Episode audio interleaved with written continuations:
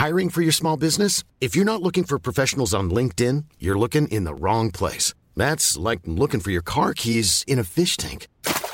LinkedIn helps you hire professionals you can't find anywhere else, even those who aren't actively searching for a new job but might be open to the perfect role. In a given month, over 70% of LinkedIn users don't even visit other leading job sites. So start looking in the right place. With LinkedIn, you can hire professionals like a professional. Post your free job on linkedin.com slash people today. Cette émission vous est proposée avec la luxueuse participation de Damien Ploé, Jean-Pierre Gachen, Florent Rosalia, Flavien Virgile, Benjamin Azan, Elglon, Wookie35, Christoun44, Loïc Dieudonné et Alain Milovre. Bonjour à tous et bienvenue sur le Rendez-vous Tech, l'émission qui explore et qui vous résume de manière compréhensible toute l'actualité tech, internet et gadgets.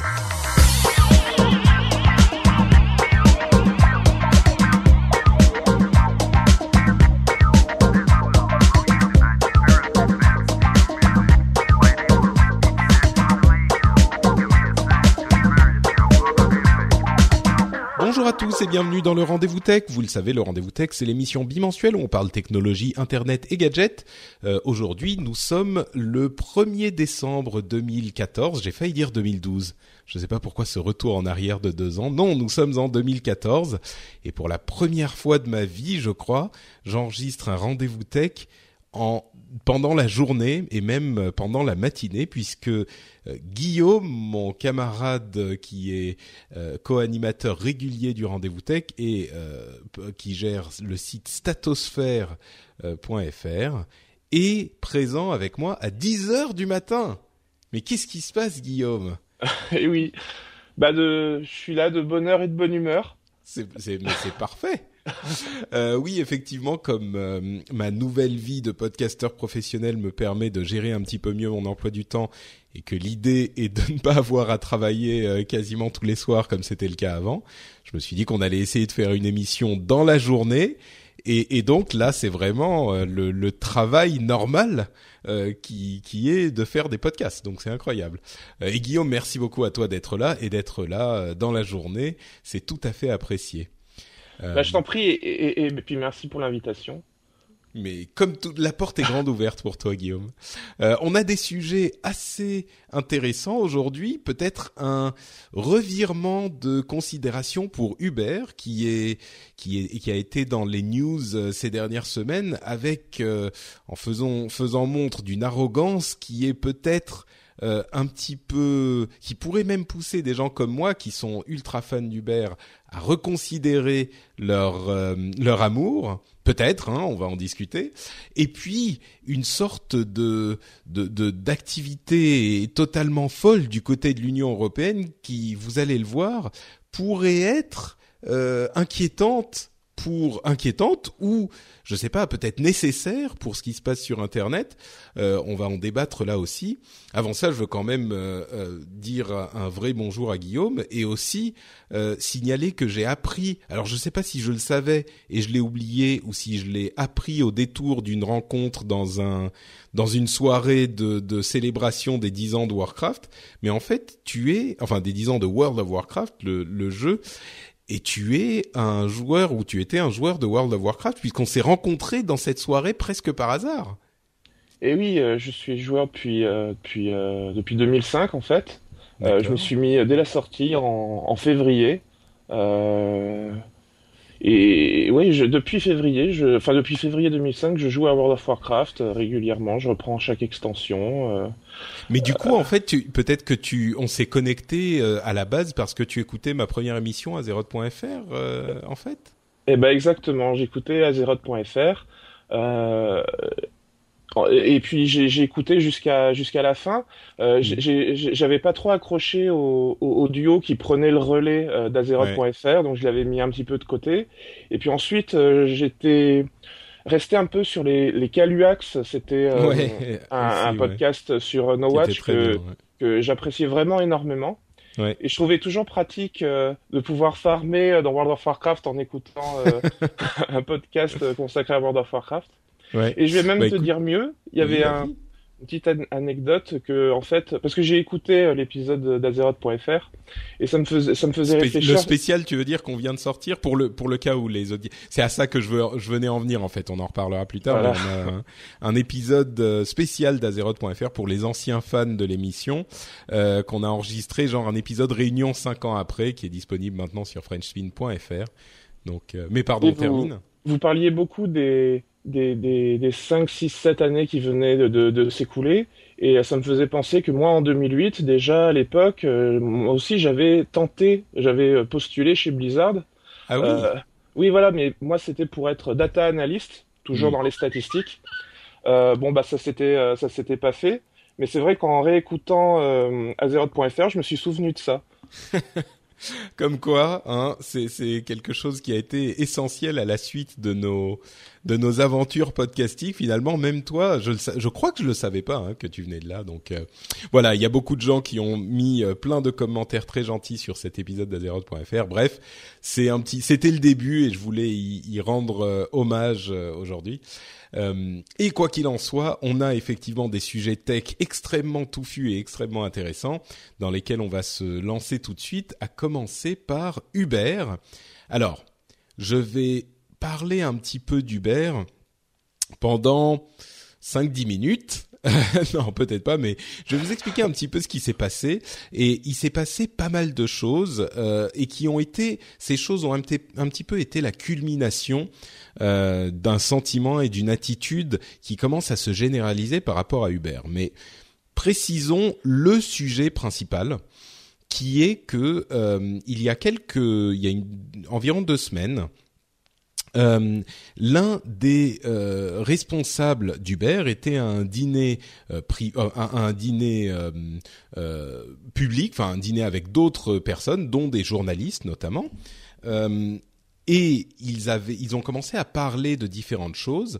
Et le la personne en question, qui s'appelle Emile Michael, a dit qu'il en avait marre des journalistes qui faisaient un petit peu n'importe quoi avec Uber et qui racontaient des bêtises, et que donc, euh, en particulier en parlant de Sarah Lacey, euh, qui est une journaliste qui fait un, site qui s'appelle Pando Daily, euh, lui, il, il, aimerait bien, enfin, ça serait intéressant de voir ce qui se passerait s'il faisait de l'opposition research sur euh, les journalistes et notamment sur Sarah Lacey. Alors, l'opposition research, pour comprendre ce que c'est, c'est la recherche sur les opposants généralement dans les campagnes politiques.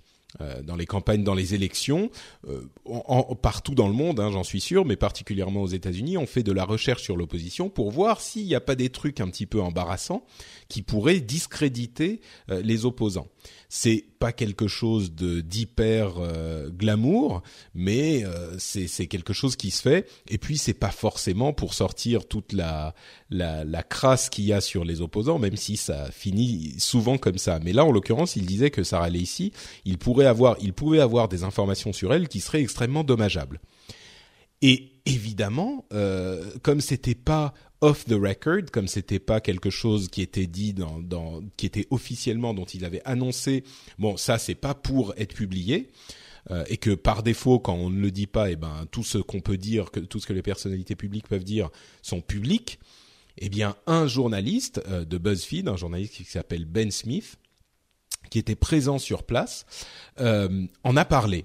Et ça a fait un tollé euh, incroyable parce que euh, évidemment ce qu'il a dit est assez inacceptable. Euh, le fait de dire ouais, on va faire de la recherche de de, l'invasion de vie privée sur un journaliste qui, qui dit des choses qui ne nous plaisent pas sur nous et donc on va voir ce que ça va lui faire et on va livrer des informations privées qui peuvent être dommageables. Alors on ne sait pas de quelles informations il s'agit, à la limite c'est pas important. ça a fait évidemment un tollé. C'est tout à fait inacceptable. Euh, il y a une série de d'informations qui sont suivies, qui sont sorties ensuite sur cette conversation euh, qui ont qui mettent qui peuvent mettre les choses en perspective. D'une part, euh, Emile Michael s'est excusé de la chose, ce qui n'est pas tellement surprenant, euh, mais d'autres journalistes qui étaient présents ont dit mais il n'était pas le ton de la conversation était tout à fait clair et il n'était pas du tout sérieux quand il disait ça. Et pourtant, les journalistes qui ont dit ça ne sont pas spécialement fans d'Hubert. Euh, pourtant, encore une fois, lui, il s'est excusé, il n'a pas nié qu'il l'avait dit ou qu'il l'avait dit comme il l'avait dit.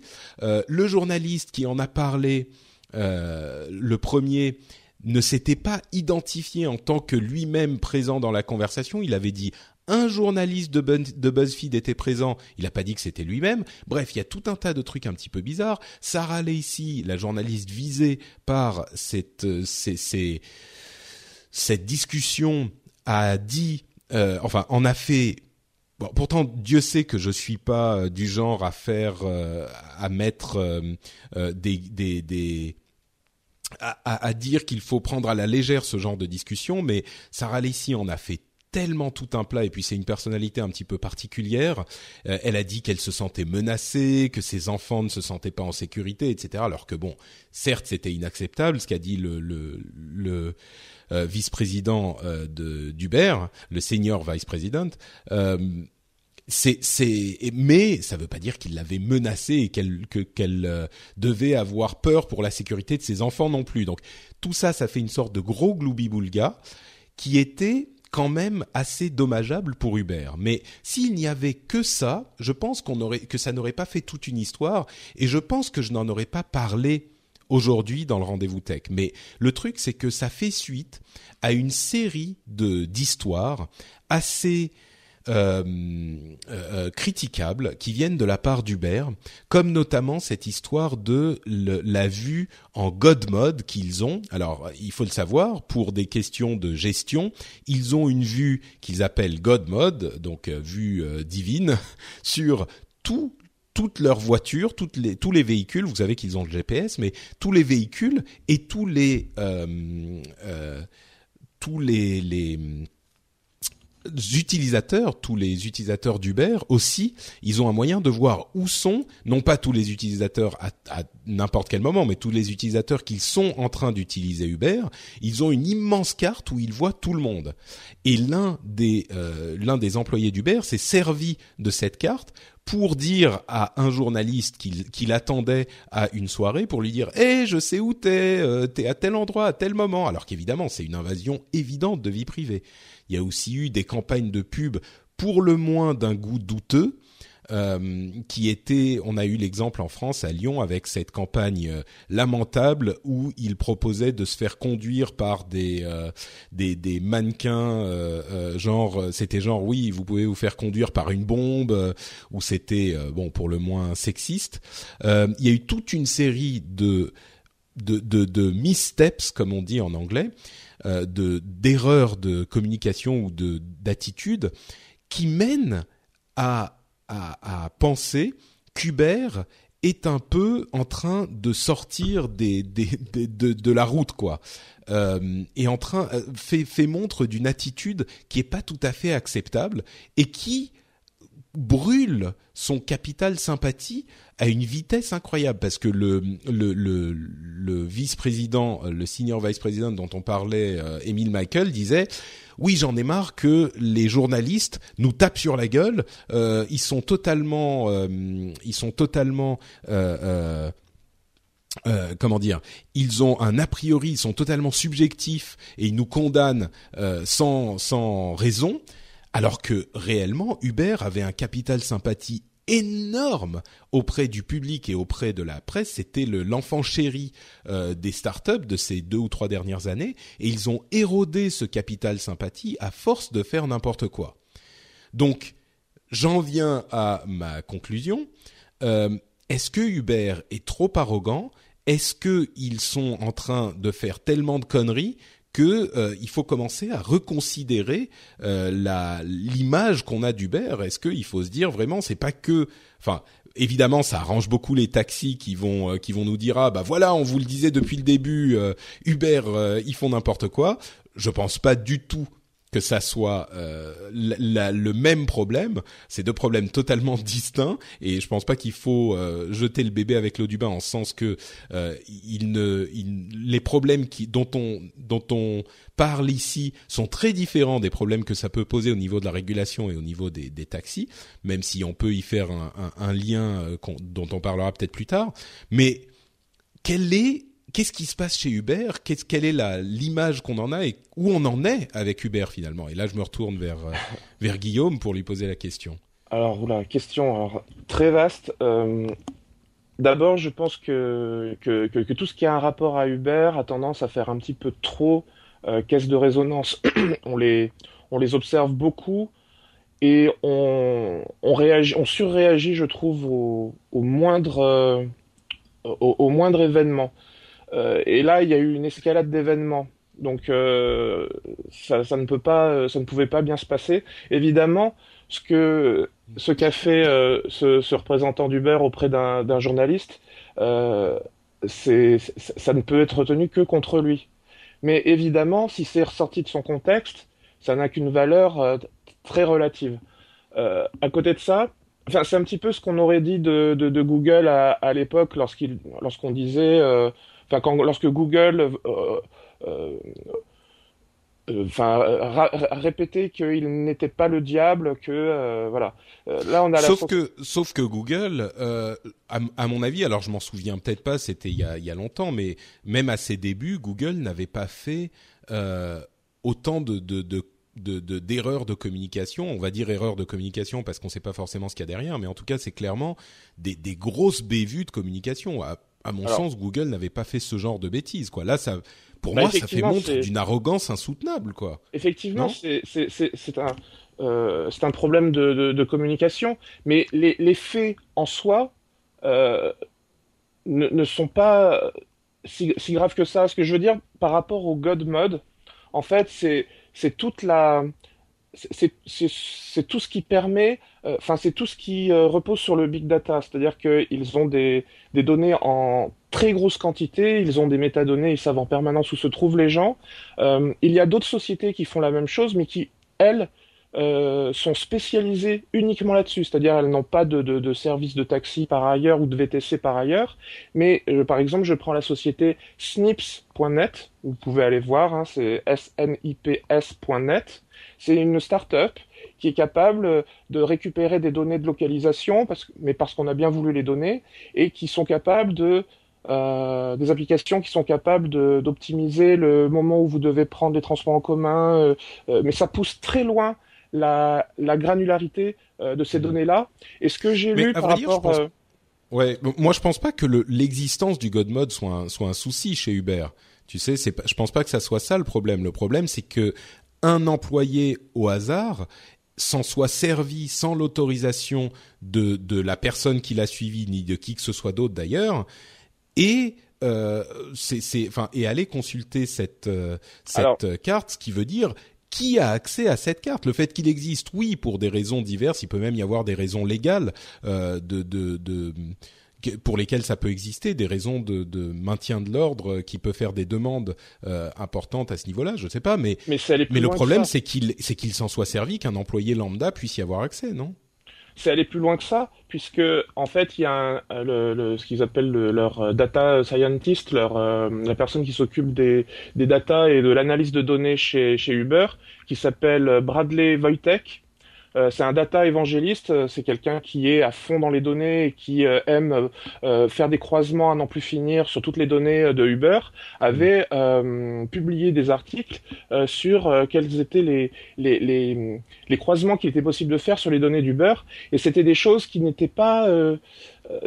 ça, ça il y avait une dimension un petit peu sulfureuse dans les données qui étaient croisées. Ah oui, je m'en souviens, effectivement, je l'ai même mis dans les notes, mais je l'ai oublié tellement il y avait de, de, de sujets euh, limites avec Uber. Alors j'ai euh, creusé un petit peu le sujet. Il y avait, il y avait euh, plusieurs exemples, j'en ai même trouvé d'autres. Euh, il y avait ce qu'ils appellent la reconnaissance des trajets walk of shame. Donc c'est les déplacements un petit peu de la, de la honte en quelque sorte. C'est les trajets que font les gens entre leur appartement et l'appartement du, de la, du ou de la partenaire d'une seule nuit. Et donc ils sont capables... dans l'autre sens plutôt. Quand ils ont été, quand ils sont, ils ont découché une nuit après une soirée arrosée et, et qui rentrent chez eux, ils peuvent le savoir. Et euh, voilà. Et donc, euh, en, en, en, croisant euh, énormément de données, ils sont capables de d'avoir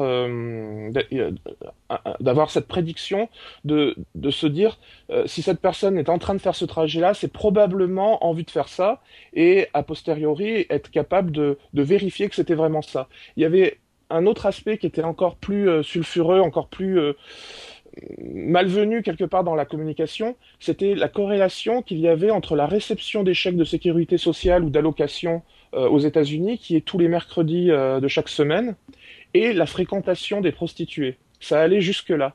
Et ils se sont rendus compte qu'il y avait euh, un pic de fréquentation des prostituées chaque mercredi soir, et ils en avaient fait un article sur le blog de Uber. Et cet article avait été supprimé. Et après ça, Bradley Wojtek, le data évangéliste, avait été euh, lourdement euh, euh critiqué. Et euh, ils, ils, avaient fait marche, machine arrière et ils avaient supprimé mm. le, le, le, post de blog, ce qui avait en plus mis le focus sur, sur l'article en question, que plein de gens n'avaient même pas... Enfin, n'avaient même pas lu, quoi. Ben, disons qu'ils l'ont supprimé très vite après l'article. Je crois que c'était VentureBeat ou un autre euh, un autre site euh, qui avait mis le, doigt dessus en disant mais parce qu'en plus ce que tu ce que tu signales pas, c'est que le ton de l'article était euh, incroyablement immature. C'était, euh, il parlait aussi des risques de viol dans certains quartiers et il faisait une comparaison qui est au mieux extrêmement maladroite enfin une conclusion qui était au mieux extrêmement maladroite en disant euh, ah oui regardez euh, dans dans ces quartiers là on utilise plus Uber et donc les risques de viol qui sont euh, provoqués par l'utilisation des taxis sont réduits. Donc soyez be safe Uber users tu sais c'est genre soyez soyez et, et c'était genre un article marrant euh, ils se sont dit ah les articles où on analyse les données ça fait du ça fait du trafic donc euh, et en plus c'est le pire c'est que ces données qui pourraient être intéressantes mais la manière dont le ton était invraisemblable. Il, il plaisantait dans ce dans cet article en disant ah regardez euh, les pauvres qui récupèrent leur chèque vont aux putes je, je suis d'accord il y avait il y avait une forme de de d'immaturité, ça c'est indéniable, il y a une mm. forme d'immaturité dans, la façon dont c'était présenté, mais je trouve qu'en même temps, il y avait un côté où on mélangeait un petit peu tout, où on s'indignait que mm. les gens de Uber pouvaient avoir accès à ce type de données, alors que c'était, alors que dans l'absolu, comme je disais tout à l'heure, il existe d'autres sociétés qui font exactement la même chose. Je pense que les autres sociétés, le problème c'est qu'on ne Bon, évidemment, l'article d'Uber anonymisait les données. Hein. C'est pas comme s'il disait euh, telle et telle personne vont euh, voir les prostituées le, mercredi soir. C'était des données extrêmement généralisées. Mais, euh, pardon, je t'ai interrompu, Guillaume. Je te laisse finir. Ah non, j'allais, j'allais, j'allais reparler de, de, de Snips.net qui, je trouve, est un exemple excellent parce qu'en plus c'est une start-up française et installée aux États-Unis, mais qui est capable de, de faire des, des croisements du, de même nature et je trouve que leur communication est bien plus rodée. En revanche, ils sont beaucoup moins connus. Mais c'est vrai qu'ils étaient capables, par exemple, eux aussi, de dire qu'en fonction d'une zone très délimitée aux États-Unis, être capable de dire quel était le, le, le degré de, de criminalité et le degré de risque de se balader, de se balader dans cette zone-là, et ils étaient capables, enfin ils sont capables de dire par exemple, baladez-vous, mais de préférence entre telle heure et telle heure, parce que le pourcentage de criminalité euh, chute à ce moment-là. Bon, je pense que je pense que une société comme celle-là, on sait ce qu'ils font. Uber, on les appelle pour se déplacer, tu vois, pour prendre, pour euh, pour rentrer de chez nous quand on est quand on finit le resto. On, on, on ne les prend pas pour qu'ils analysent les données et qu'ils transforment ça en euh, articles marrants sur le fait que euh, les, les, les les les viols ont lieu à tel ou tel endroit. Et le pire, c'est que ce type de données sont pas inintéressantes. Au contraire, ça pourrait être très intéressant, mais je crois qu'on parle plus euh, là de l'attitude d'Uber et de leurs euh, problèmes de communication et même c'est même plus que de la communication, c'est leur problème. Bon, je crois que tout ça est symptomatique du fait que Uber est une société qui a grossi très très vite, qui a euh, énormément pris d'importance euh, à tous les niveaux, je veux dire, c'est au niveau social, politique, euh, etc. En quoi Uber, on a commencé à en parler il y a je sais pas, peut-être trois ans, quelque chose comme ça, quand ils sont arrivés à Paris. Je veux dire, moi, je suis tombé complètement amoureux d'Uber et ils ont grandi très vite et ils n'ont pas fait le travail extrêmement nécessaire de bah, de grandir justement dans leur attitude euh, professionnelle. Et je pense que maintenant c'est un énorme signal d'alarme pour Uber que avec ces derniers scandales, enfin, je pense qu'ils ont pris la mesure de euh, tous ces problèmes et j'espère qu'ils vont euh, se, les prendre, enfin faire ce qu'il faut pour les résoudre au niveau du sérieux de la gestion des données, mais pas que, hein, au niveau de leur de ce qu'ils font et de ce qu'ils pensent, qu'ils ne soient plus cette sorte d'enfant terrible qui a dû foncer sans se poser de questions pour justement parce que s'il se posait trop de questions, il, il ne jamais provoqué les avancées euh, qu'on a a constatées. Mais maintenant, il est peut-être temps de se poser une seule seconde et de se rendre compte qu'ils sont tellement gros que tout ce qu'ils font a une importance démesurée, tout ce qu'ils disent a une importance démesurée, et que donc il faut peut-être faire un petit peu plus attention que il y a trois ans quand ils étaient une petite start-up qui allait changer le monde euh, et qui allait, euh, qui, qui avait besoin justement de faire du bruit, à la limite même de faire des coups. Là, bien sûr, qu'ils peuvent faire des coups euh, marketing, mais il faut faire attention à ce qu'ils font. Ça a beaucoup plus d'importance. Donc, pour moi, c'est le signal d'alarme et le dernier signal d'alarme parce que même moi, qui encore une fois qui est un, amour immodéré pour Uber mais moi je me dis mais là euh, j'ai downloadé Lyft l'application euh, bon c'est c'est pas vraiment disponible en France donc j'ai pas mais mais je suis en train de regarder les alternatives parce que je me dis je je sais pas si je peux encore cautionner. Là j'en suis j'y suis pas encore quoi. Je suis pas encore à ce niveau-là mais je me dis je sais pas si je peux cautionner une une société qui fait ça. Parce qu'à un moment faut voter avec son portefeuille quoi je suis encore un, fan d'Uber, mais euh, à un moment, si ça continue, il va falloir reconsidérer, je pense. Et je, pense qu'ils le savent. Mais vas-y, vas-y. T'es pas d'accord, euh, visiblement. non, si, si, parce que sur la base, je trouve qu'il y a un mélange des genres et qu'il y a eu de très graves dysfonctionnements au niveau de leur communication et que c'est ça qui leur porte préjudice. En revanche, je pense que ce sont des maladresses. Je pense pas que ça dénote hmm. quelque chose de profond dans, leur, euh, dans leurs intentions. Je, je, ne suis pas convaincu qu'ils sont sur une pente euh, savonneuse quoi et que ça va aller en empirant. Je, je, je, crois au contraire que ce sont ponctuellement des très grosses maladresses et que ça se résout bah, soit en faisant un, soit en recadrant les gens, soit en les remplaçant. Hmm. Ah oui, non, je pense pas que ça soit pas que ça soit ça soit pas possible à résoudre. Hein. Euh, ouais, mais, mais je pense qu'il faut y faire attention, quoi. Des fois, c'est vrai que d'extérieur, on a l'impression que euh, ils prennent un peu la grosse tête. Parce qu'en plus, il y a d'autres, il y a d'autres euh, aspects à ça, et puis il y a surtout aussi la vision qu'on en a en France, où là aussi, c'est, il y a énormément de, je trouve que tout ce qu'on dit à propos du beurre en France est très spontané et très, avec très peu de recul, et mmh. en fait, euh, c'est jamais pour en dire du bien. Donc d'un autre côté, je, je peux comprendre l'agacement vis-à-vis des journalistes, même si ça ne justifie absolument pas de faire euh, ce qu'a fait euh, le, représentant du beurre avec euh, cette journaliste américaine. Oui. Oui, c'est vrai. Et puis, à vrai dire, je pense que d'une manière générale, le, monde n'a pas non plus cette, vue à court terme d'Uber, puisque les investisseurs continuent à investir chez Uber. Ils ont, il semblerait qu'ils soient prêts à lever encore de l'argent à une valeur de 40 milliards euh, de dollars, une valeur totale, hein, euh, une, une, valeur boursière de 40 milliards de dollars, euh, qui, ce, qui, ce qui veut dire qu'effectivement ils sont encore bien placés même à ce niveau. ils sont aussi en train de saisir Bruxelles pour pour revenir sur la loi Thévenoud. Donc bon, ils sont encore en train de se battre la question d'Uber Pop est encore une autre question. Je pense qu'on pourrait en, en, discuter, mais ça serait un peu long. Là, je voulais effectivement mettre le doigt sur cet agacement euh, qui est réel et qui est pas que de mon fait. Hein. Je pense qu'il y a un vrai agacement du public euh, d'Uber, mais on va voir comment ils vont gérer ça. Je pense, je pense que c'est le, effectivement, comme on disait, le signal d'alarme et que d'une certaine manière, je suis d'accord avec toi, Guillaume, ce sont des, maladresses auxquelles il faut, qui sont, à mon sens, euh, symptomatiques d'un problème, mais ce problème est qu'ils ont effectivement grossi trop vite euh, et que maintenant il faut, euh, faut, faut être un petit peu adulte dans la manière dont bah, on gère la société. Quoi. Ils étaient représentés comme souvent dans les titres de journaux, ils étaient représentés comme le rouleau compresseur.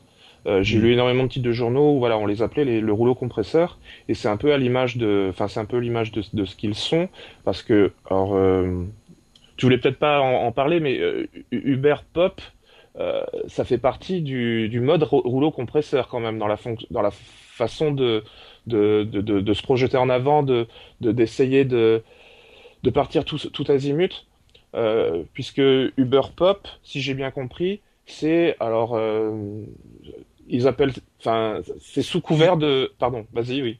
Oui, Uber Pop, c'est cette fonctionnalité qui permet à n'importe qui de devenir taxi en fait. C'est-à-dire que sur le chemin d'ici ou là, euh, tu appelles un Uber Pop, c'est quelqu'un normal qui va te prendre euh, dans dans son taxi, peut-être même avec, enfin dans sa voiture, peut-être même avec d'autres personnes euh, pour aller ailleurs. Et le problème, c'est que là où euh, Uber tout court et Uber X, enfin les, les services classiques, euh, sont légalement, il y a peut-être des, des, questions qui se posent, mais euh, c'est quand même un, on peut le considérer comme un service de taxi. Là, Uber Pop, c'est carrément beaucoup plus difficile à défendre légalement. Je ne vais pas rentrer dans les détails parce que moi-même je les maîtrise pas parfaitement, donc je ne veux pas vous dire de bêtises. Mais il y a effectivement, euh, c'est contrairement à Blablacar ou à d'autres sociétés de ce type-là euh, qui sont dans un cadre plus euh, encadré, Uberpop c'est beaucoup plus discutable et le fait qu'ils se battent dessus est aussi un petit peu euh, euh, plus difficile. Mais, mais bon, c'est la, la, la, commission est à la mode américaine, c'est-à-dire qu'ils prennent euh, plus de, enfin ils prennent 25% de, de, de, de, chaque, euh, euh de, enfin de chaque euh, transport, là mm. où euh, Blablacar va, va prendre juste un truc infinitésimal. Mm. Il y, a, y, a, un côté américain un peu comme comme comme Apple lorsqu'ils prennent une part de une part d'une activité alors qu'ils ne sont que plateforme. Donc il y a un côté très agressif. Alors là c'est oui, je trouve qu'il y a un côté très discussion... agressif. Sur le plan web marketing, je trouve qu'il y a un, un, côté vraiment extrêmement agressif. Euh... Oui, mais ça, à la limite, c'est une autre question dont on pourrait débattre aussi. Moi, je, je pense que le, la plateforme qu'offre euh, des, des, services comme Apple ou d'une part, c'est pas un côté très américain parce que Google, qui est très américain aussi, ne prend pas les 30% que prend Apple. Donc c'est un raccourci qui moi ne me ne me plaît pas énormément. J'ai euh, d'autres exemples qui ne me viennent pas, mais bon. Bah 30%, il y a à peu près qu'Apple qui le fait, hein, mais mais bon. Euh, le, le, le, le, fait que la plateforme euh, rende la chose possible, c'est-à-dire que sans la plateforme, ça serait même pas possible du tout. Donc c'est 30% de ce que tu gagnes ou 0% de rien. Enfin, tu vois, tu prends 70% de ce que tu gagnes ou 0% de de, de ce que tu ou 100% de rien du tout. Voilà, je vais réussir à, à le faire mon ma comparaison. Mais euh, non, mais, tu as raison, tu as raison, d'accord. Mais euh, bon, Amazon fait pareil et Uber euh, appartient en grande partie à Google. Bon, voilà, c'est pour ça que je faisais un petit peu ce raccourci un peu facile. T'as raison. Uber appartient en grande partie à, Google? Oui, il y a une partie de, de, il y a une très grosse partie des financements de, enfin des, des investissements de Uber qui proviennent de Google.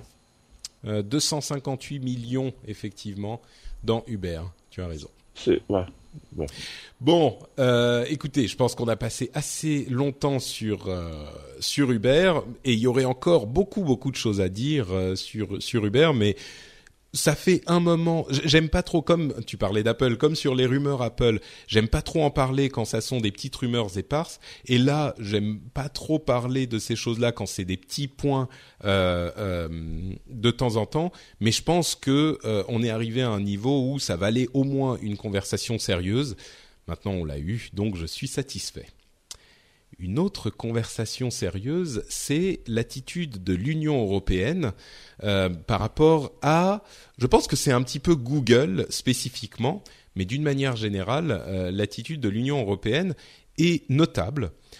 Euh, la première chose qu'on peut évoquer, c'est cette résolution qui est une résolution juste d'intention qui a été votée sur le fait qu'il faille alors il parle à demi-mot de Google, mais même pas à demi-mot, on va dire à 95% mot de Google, en disant que quand un moteur de recherche devient trop important, il faut séparer l'activité moteur de recherche de l'activité euh, des autres activités de l'entreprise. En gros, ils veulent, ils recommandent que les commissions qui peuvent le faire, euh, le Parlement en fait a voté une résolution qui dit euh, qu'il faut prêter attention et même étudier le fait de euh, la, pertinence de séparer euh, l'activité moteur de recherche de Google ou d'autres sociétés du reste de ses activités. Donc euh, avoir deux sociétés, casser Google en deux, ou casser d'autres sociétés qui auraient un, un, une position dominante sur le euh, sur le domaine. Euh, en l'occurrence, bah, il y a que Google hein, en Europe. Mais donc casser Google en deux, séparer les deux sociétés pour éviter de l'abus de position dominante. Moi, ça me préoccupe un petit peu. Non pas parce que je veux pas qu'on casse Google en deux, à la limite si c'est cohérent, pourquoi pas, mais j'ai l'impression que dans ce débat, l'Union européenne est en train de politiser, politiser ce, cette question, est en train de politiser la méfiance et même l'aversion qu'on peut avoir à Google qui est une société américaine effectivement et, qui, comme toutes les grandes sociétés au monde, euh, fait de l'optimisation fiscale euh, et que la, question de l'abus de position dominante, on en a parlé plusieurs fois euh, dans l'émission et ils en ont parlé énormément à euh, la, dans l'Union européenne pour essayer de trouver des solutions à ces problèmes et Google a fait des propositions qui, moi, me semblent tout à fait euh, raisonnables. Euh, vous vous souvenez, on disait qu'ils avaient proposé d'avoir sur les pages de résultats de recherche de Google des liens vers des services euh, qui correspondaient à ces résultats de recherche, des liens vers des services autres. C'est-à-dire qu'ils mettraient, si on cherche par exemple suite bureautique, au lieu de mettre des liens euh, uniquement vers euh, Google euh, Apps, ce qui n'est d'ailleurs pas le cas aujourd'hui, mais ils mettent pas que ça, mais ils mettraient aussi un lien vers Office de Microsoft ou même LibreOffice, qui est une solution open source ou d'autres choses comme ça. Et ça dans tous les domaines parce qu'on sait que Google couvre beaucoup de domaines d'activité sur Internet et c'était là la préoccupation de la, Commission européenne qui disait mais attendez vous êtes en train de mettre en avant vos services et du fait de votre position dominante dans le moteur de recherche dans le marché des moteurs de recherche vous avez un avantage injuste alors eux ils disent ok donc on va mettre en avant des liens d'autres euh, sociétés d'autres euh, euh, de nos concurrents et l'Union européenne a dit non on veut pas ça et ils ont fait d'autres propositions, différents types de propositions, et à chaque fois, l'Union européenne a dit non, c'est pas suffisant, sans dire ce qu'ils voulaient. Et c'est ça qui me dérange énormément. C'est qu'on a l'impression, enfin, je ne sais pas si vous avez euh, déjà eu, chers auditeurs, des relations un petit peu difficiles, des relations amoureuses un petit peu difficiles euh, dans votre vie, et parfois vous, avez une euh, conversation avec votre partenaire. Moi, ça m'est arrivé avant que je rencontre ma femme avec laquelle euh, tout se passe merveilleusement bien, évidemment. Euh, mais sinon, on serait pas mariés. Mais vous avez des, conversations et vous essayez de comprendre ce que veut l'autre. Et, vous dites, à un moment, on s'arrête et on se dit, mais qu'est-ce que tu veux? Dis-moi ce que tu veux. C'est juste, dis-moi ce que tu veux et je le ferai. Et là, c'est une situation incroyablement euh, frustrante euh, parce que j'ai l'impression que Google est dans cette position.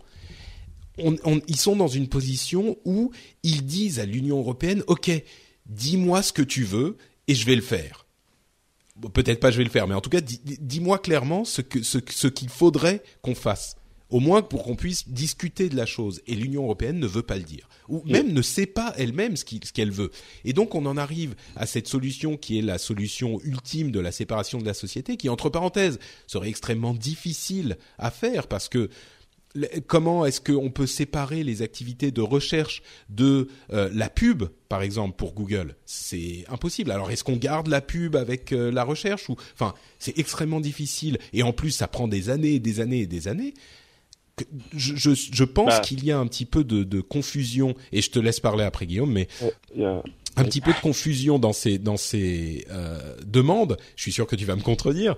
Euh, et d'autant plus que euh, le, le, député qui a écrit cette euh, proposition est entre parenthèses un, un, avocat. Il fait partie du bureau d'avocats de euh, Axel. C'est un Allemand de, qui fait partie du bureau d'avocats d'Axel Springer, dont vous vous souvenez que c'est un euh, groupe de publication, un groupe de presse qui était en conflit direct avec Google. Donc il y a un, un, un conflit euh, d'intérêts qui, à mon sens, est assez assez clair et même euh, un petit peu compliqué à réconcilier avec la la, la chose. Donc euh, voilà, bon, là c'est mon mon analyse, euh, Guillaume. Je suis sûr que tu en as une autre. Non, non, moi je, je suis d'accord. Ah, t'es d'accord Ah oui, oui, moi je suis plutôt. Euh, je trouve qu'il y a une, euh, une schizophrénie euh, complète de la part euh, du Parlement européen.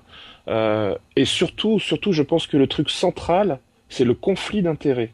Mais c'est vraiment le truc central. On devrait tout regarder, tout ce qui a un rapport à, ce, à cette affaire, de, on devrait le regarder avec le prisme du conflit d'intérêts. Et ça permettrait de comprendre énormément de choses. L'objectif n'est pas de rendre, euh, enfin l'objectif est de rendre Google moins puissant. L'objectif n'est pas de faire de la place à d'autres sociétés. C'est toujours ce qui me. Bah ça va de pair, non? Bah, Rendre Google moins puissant et faire de la place aux autres, c'est bah, ça je trouve, ensemble, j'imagine. Enfin, je trouve que ça ne va pas de pair. Il y a.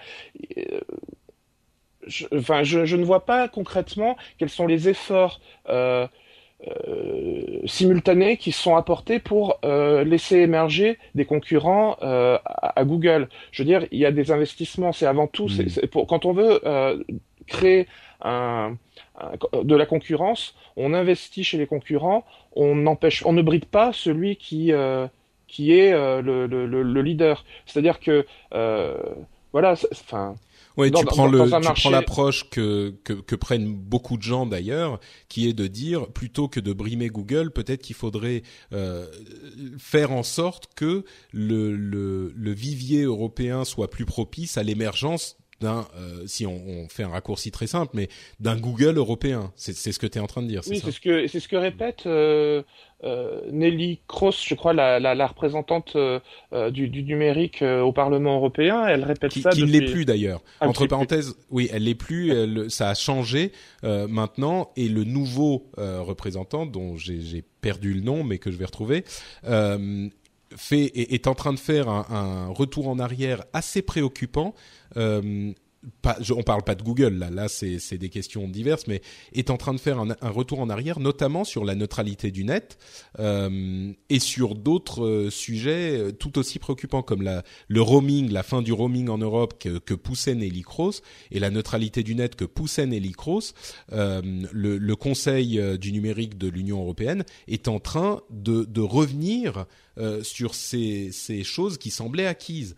Donc oui, oui. Mais bon, c'était une parenthèse. Oui, et, et, donc voilà. Et pour en revenir à la, à la, au côté schizophrénique, je trouve que euh, séparer euh, les activités financières, enfin les activités euh, publicitaires de, de, des autres activités de Google, j'avoue que je ne comprends pas. Je le lis sur le papier, mais je ne comprends pas les, les incidences exactes. Est-ce qu'ils veulent une séparation physique et visuelle, par exemple sur le moteur de recherche, ou est-ce qu'ils veulent une séparation administrative financière. Ben, je pense qu'ils parlent d'une d'une séparation administrative pour que il n'y ait pas un intérêt de collusion euh, entre les activités, par exemple, hein, parlons du magasin Google Play, euh, ou, ou, prenons l'exemple de, des Google Apps euh, euh d'office, de, de pr productivité, euh, de bureautique. Euh, il voudrait que euh, Google, moteur de recherche, ne mette pas en avant euh, le, le, les solutions euh, bureautiques de Google. Euh, et pour ça, séparer les sociétés ferait qu'elles n'auraient plus des intérêts communs immédiats de la même manière qu'on avait pensé à un moment à séparer euh, à séparer les activités de Microsoft, tu vois, c'est c'est pour éviter que la position dominante de Google dans la recherche serve à mettre en avant les euh, euh, autres produits de la société. D'accord, mais je, comprends je comprends l'idée, mais je ne comprends pas l'objectif. C'est ça en fait qui m'échappe parce que je trouve que c'est contre-productif et qu'on ferait mieux d'investir pour aider à voir émerger des concurrents plutôt qu'à essayer d'en brider un sans, sans faire d'efforts par ailleurs. Bah à vrai dire, c'est un un problème qui est très complexe parce que je pense que même eux, au-delà des questions d'investissement et de faire émerger un autre euh, concurrent, même eux ne savent pas vraiment comment ça se passerait parce que c'est une déclaration d'intention qui, comme on le disait, est un petit peu compliquée à, à réconcilier avec les, les questions de conflit d'intérêts, mais c'est une déclaration d'intention dont la mise en pratique serait incroyablement complexe, voire impossible, et surtout qui prendrait des années à mettre en place. Alors peut-être qu'il est bon de se poser la question si le problème est effectivement que, euh, enfin, pour une question de, de position dominante et d'abus de position dominante, il faut qu'il y ait effectivement abus de position dominante et pas crainte d'un abus à venir. En l'occurrence, j'ai l'impression que Google euh, mais l'algorithme de recherche de Google est relativement neutre. Euh, j'ai pas eu l'impression que Google me poussait. Euh, alors si je vais faire une recherche, voilà, solution euh, bureautique sur Google. Solution bureautique. Premier article Wikipédia, deuxième article Wikipédia, euh, troisième article euh, télécharger le logiciel suite bureautique gratuit, euh, quatrième article Apache OpenOffice. Enfin, c'est pas qu'ils mettent euh, leur solution de bureautique devant la devant la figure, ni même la solution de, de de, Microsoft, ou, enfin leur algorithme semble neutre. Donc si ces problèmes-là sont avérés, euh, enfin qu'on nous les montre, et si on a peur de problèmes de la taille de Google et du fait qu'il paye trop peu d'impôts, eh bien qu'on corrige les problèmes qui permettent cette optimisation fiscale qui est légale et que font tous les grands groupes, qu'ils soient français ou européens ou d'ailleurs, euh, qu'on corrige les problèmes euh, avec le Luxembourg, avec l'Irlande, comme c'est d'ailleurs en train d'être fait. Si ça, ce sont les vrais problèmes, eh bien qu'on s'adresse aux vrais problèmes. Et moi, je suis pas du tout en train de dire protégeons Google à tout prix. Ce que je suis en train de dire, c'est voyons les là je vois pas le problème qu'ils sont en train d'essayer de résoudre et s'il y a des problèmes qu'on résolve ces problèmes et pas d'autres et qu'on n'ait pas une sorte d'atmosphère euh, nauséabonde autour de Google en Europe et des, des, des, des entreprises euh, euh innovantes qui réussissent à faire quelque chose, parce qu'on parlait d'Uber tout à l'heure, euh, avec les problèmes qu'ils ont effectivement, mais qui ont souffert de beaucoup de choses. On a parlé souvent des problèmes de Dailymotion et du rachat de Dailymotion qui ont laissé des euh, traces euh, dans l'esprit le, de tous les, les investisseurs en particulier américains mais en général à force à force de taper systématiquement sur les entreprises qui réussissent et je suis désolé, ça semble être un. euh, je suis sûr qu'il y a des gens qui vont dire ah Patrick, voilà, il est euh, hyper euh, machin comme ça et tout, mais je suis désolé. Là, ça a des conséquences. Et ce, ce qui me pose des problèmes, c'est que je ne comprends pas ce qu'ils veulent. On en revient à la, à la situation où on se dit mais qu'est-ce que tu veux? Dis-le-moi et on en discutera. Et je, ne comprends pas pourquoi on ne résout pas les problèmes d'optimisation fiscale qui sont légaux.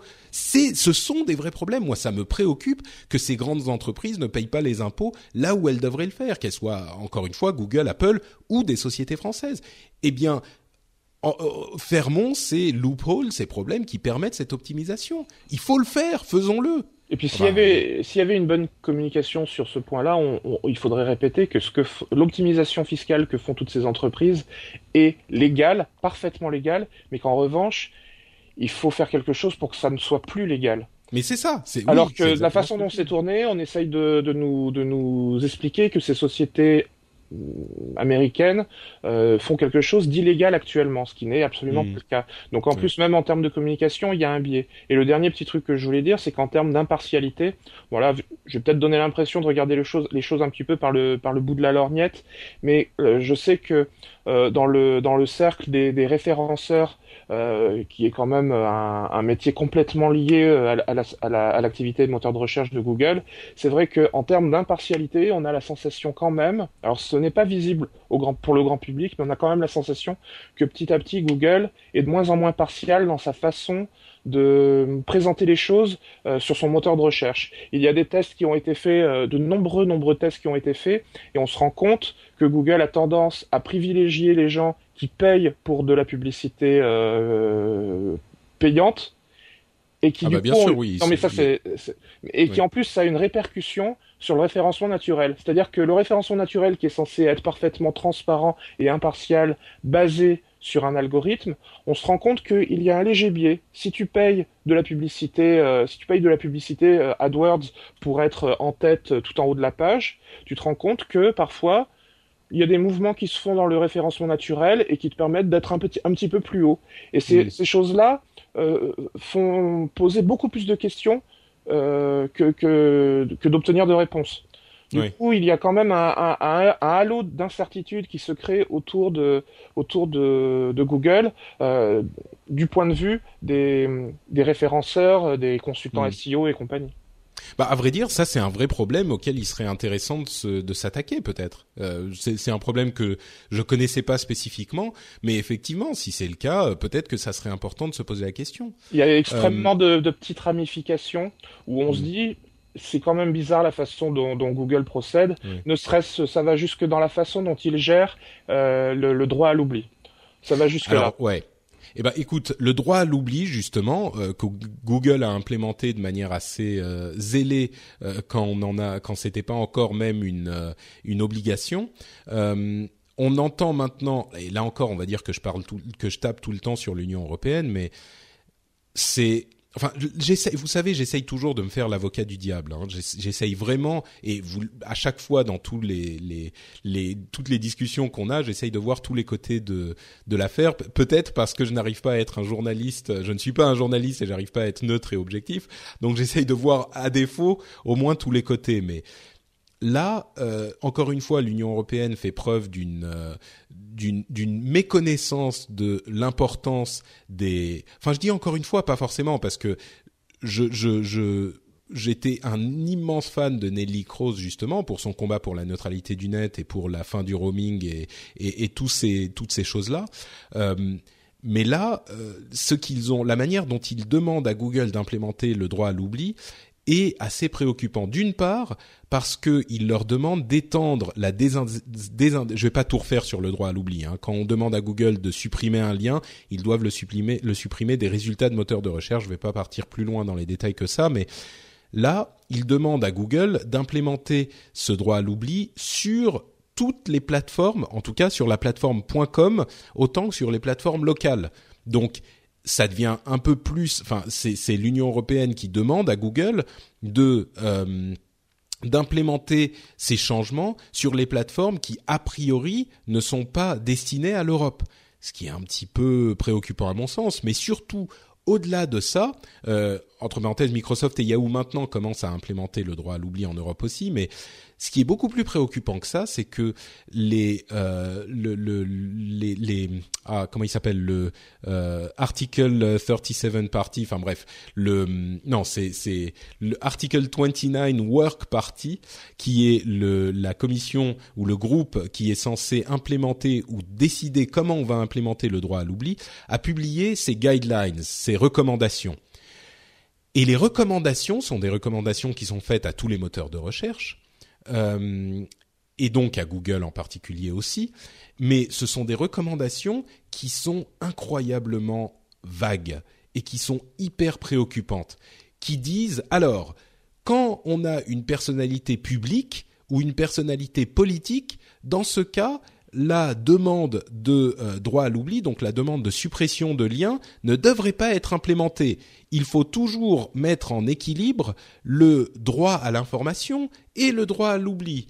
Euh, il y a des, critères euh, de ce type-là tout du long de la des guidelines. Je vous en ai fait quelques juste un petit exemple, mais a priori cette cette interprétation devrait être cohérente. Effectivement, si on veut implémenter le droit à l'oubli, euh, si quelqu'un qui n'a pas de vie publique et qui n'est personne demande de supprimer quelque chose qui lui est dommageable, à la limite, on peut le comprendre. Mais si le public a un intérêt à savoir euh, que tel ou tel politicien a fait quelque chose de, de problématique, de d'illégal même, effectivement, il faudrait le savoir. Donc là, euh, il faudrait pas accorder euh, ce droit à l'oubli. Le gros problème, c'est que on donne ce, même pas ce droit, mais ce devoir à Google, à une société privée. On est en train de dire Google, vous devez décider de ce qui est euh, acceptable de supprimer de notre base de connaissances universelle générale, enfin on dit Google et ça s'adresse à tous les moteurs de recherche, c'est vraiment donc c'est vraiment la base de connaissances universelle. On est Hey folks, I'm Mark Marin from the WTF podcast and this episode is brought to you by Kleenex Ultra Soft Tissues. Your ally to help tackle your allergy symptoms this season. I love the change of seasons, but nobody loves pollen and all those other things floating in the air that make you sneeze during this nice weather. Kleenex Ultra Soft Tissues are hypoallergenic and allergist approved. So fight back against watery eyes and runny noses without worrying about irritating your skin. For this allergy season, grab Kleenex and face allergies head on. Hiring for your small business? If you're not looking for professionals on LinkedIn, you're looking in the wrong place. That's like looking for your car keys in a fish tank. LinkedIn helps you hire professionals you can't find anywhere else, even those who aren't actively searching for a new job but might be open to the perfect role. In a given month, over 70% of LinkedIn users don't even visit other leading job sites. So start looking in the right place. With LinkedIn, you can hire professionals like a professional. Post your free job on linkedin.com slash people today. En train de leur dire, vous décidez de ce qui est acceptable ou pas. Et c'est, enfin, je comprends même pas, ça me, vraiment, ça m'inquiète, ça me préoccupe, ça m'afflige que on donne ses droits et ses devoirs à des sociétés privées. On est en enfin, là, on est en train de donner le rôle juridique, le rôle judiciaire même, à une société privée. C'est, je comprends pas que dans leur rage anti-Google, les, les, les, responsables européens euh, accordent à, Google et à d'autres ce droit-là. Ça semble tellement évident. Alors peut-être qu'il y a quelque chose que je comprends pas. Encore une fois, avocat du diable. Peut-être qu'il y a un truc que j'ai pas saisi. Euh, S'il y a un truc que j'ai pas saisi, je vous en prie, euh, chers auditeurs, vous qui êtes beaucoup plus intelligents que moi, venez me le dire sur frenchpin.fr dans les commentaires de l'émission. Je suis tout à fait prêt à, euh, à, accepter le fait qu'il y a quelque chose que je comprenne pas dans cette histoire euh, et qu'il y ait un, un, un élément que j'ai pas assimilé. Mais à, vue de nez comme ça, moi ça me semble grave ce qui est en train de se passer là. Et ces recommandations, ces guidelines qui viennent d'être publiées par euh, le fameux groupe de travail 39 euh, là ou 29 euh, de l'article 29 sont préoccupantes pour le moins. Allez, je vais redescendre d'un ton, je vais, je vais, je vais arrêter à faire de, de faire de, de, de l'alarmement. Euh, c'est pour le moins préoccupant. Il y a une, une distorsion de, de, réalité entre ce qu'il se passe réellement et ce que les politiques pensent qu'il se passe. Euh, je crois que, bon, déjà, je, du point de vue de Google, euh, lorsqu'on leur dit donc le, le droit à l'oubli, c'est vous qui allez gérer ça, euh, je, je, les vois mal botter en touche et dire euh, non, non, débrouillez-vous euh, je, je, ça me paraît parfaitement cohérent du point de vue de Google que euh, ils s'en soient emparés et qu'ils se soient dit bon bah puisqu'on nous donne un droit, enfin un, un, pouvoir supplémentaire, on le prend, mais on n'est pas à l'aise avec. Et ça c'est bien. Non, mais je crois qu'ils le veulent pas. Hein. Je crois, je crois qu'ils le veulent oui, pas. Ils l'ont dit clairement. Ils sont contre cette euh, cette histoire. Ils, ils, sont contre, mais ils ne veulent pas le laisser à quelqu'un d'autre si jamais c'est si jamais ce n'était pas les États qui, qui s'en occupaient.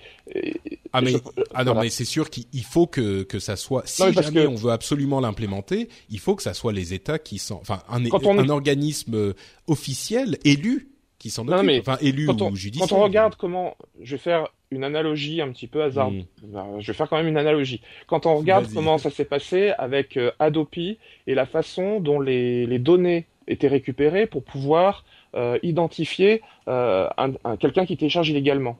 Euh, ce sont que des sociétés privées qui, euh, enfin, c'est une société privée qui est intervenue pour récupérer euh, les données et pour être capable de faire la segmentation, euh, voilà, et d'envoyer ça à Adopi. C'est-à-dire que Thierry Lhermitte était était voilà, actionnaire, je crois. Oui, je me souviens plus du nom de la société, mais moi non plus. Mais effectivement, Thierry Donc, il travaillait sous contrat pour Adopi pour récupérer les données, effectivement. Voilà, c'est-à-dire qu'on a sous-traité une activité euh, de, une activité euh, publique, une activité de l'État, on l'a sous-traité à une, à une entreprise privée. Et euh, c'est parfaitement symptomatique du, du problème. C'est-à-dire que là, c'est la même chose pour le droit à l'oubli. Là où les, les CNIL, de, euh, les CNIL européennes à minima auraient dû s'en emparer et dire bon bah il faut mettre telle chose en place, telle et telle pratique, tel et tel protocole et ainsi de suite. Non, ils ont immédiatement botté en touche. Et j'ai la sensation que de toute façon, sur le plan enfin sur le plan des, des autorités publiques, enfin des, euh, des, des, entités publiques qui, qui, qui, qui, gèrent ce genre de choses, j'ai la sensation qu'il y a un manque de moyens et un manque de il y a un manque de main d'œuvre et qu'ils se sont dit on n'y arrivera pas ni sur le plan financier ah bah, ni sur le plan du, du, temps que ça va nous prendre. C'est certain, ouais. Et Google a pondu quelque chose qui est euh, semi-automatisé, semi au cas par cas. Comme à leur habitude, ouais. Voilà, comme à leur habitude exactement. Et du coup, bah, ça ne peut jamais être parfaitement euh, satisfaisant et voilà. Bah, peut-être qu'effectivement, c'est là qu'est le vrai problème qui a poussé l'Union européenne à, demander à Google de s'en occuper. C'est que euh, ils ont, il y a un, un, vrai problème de mise en place. Comment est-ce qu'on va faire pour euh, pour trier les centaines de milliers de demandes euh, il est évident que ça coûterait énormément d'argent et visiblement l'Union européenne ne voulait pas euh, payer pour. Ce que je peux comprendre parce que ça coûterait très très cher. Donc demander au CNIL de mettre ça en place, enfin au CNIL européenne euh, de mettre ça en place, ça serait problématique. Mais enfin là, la, la, solution, enfin c'est pas parce qu'on n'a pas une bonne solution qu'il faut en implémenter une mauvaise ou une pire. Enfin, euh, je sais pas. Moi déjà, je trouve que le, ouais, bon. J'avais un, un, autre petit exemple qui, qui est comparable. C'est, euh, je me souviens, c'est Jérémy euh, Timmerman du de la Quadrature du Net qui allait de plateau ex télé. Quadrature du Net. Ouais, ex enfin de, voilà, exactement, euh, qui allait de plateau de télévision en plateau de télévision en 2012, 2011, 2012, et qui allait expliquer euh, comment on devrait euh, procéder pour tout ce qui était censure sur Twitter, parce qu'à l'époque, c'était hmm. le, c'était lié au problème euh, du hashtag euh, en rapport avec les bon juifs. Voilà, et les gens, enfin les politiques qui étaient sur les plateaux, à chaque fois disaient, il faut qu'une qu'une qu'une entité indépendante euh, s'occupe de euh, euh, identifier tous ces gens-là et de les censurer et de leur empêcher de pouvoir accéder à nouveau à ces, aux réseaux sociaux. Sous-entendu, plutôt des entreprises privées parce que de toute façon nos, organisations publiques n'y arriveront pas. Et Jérémy Zimmerman se battait et disait non, on doit tous effectivement les, les identifier et les envoyer devant un tribunal un par un. Hmm pour les juger comme euh, ça se fait dans un état de droit. Hmm.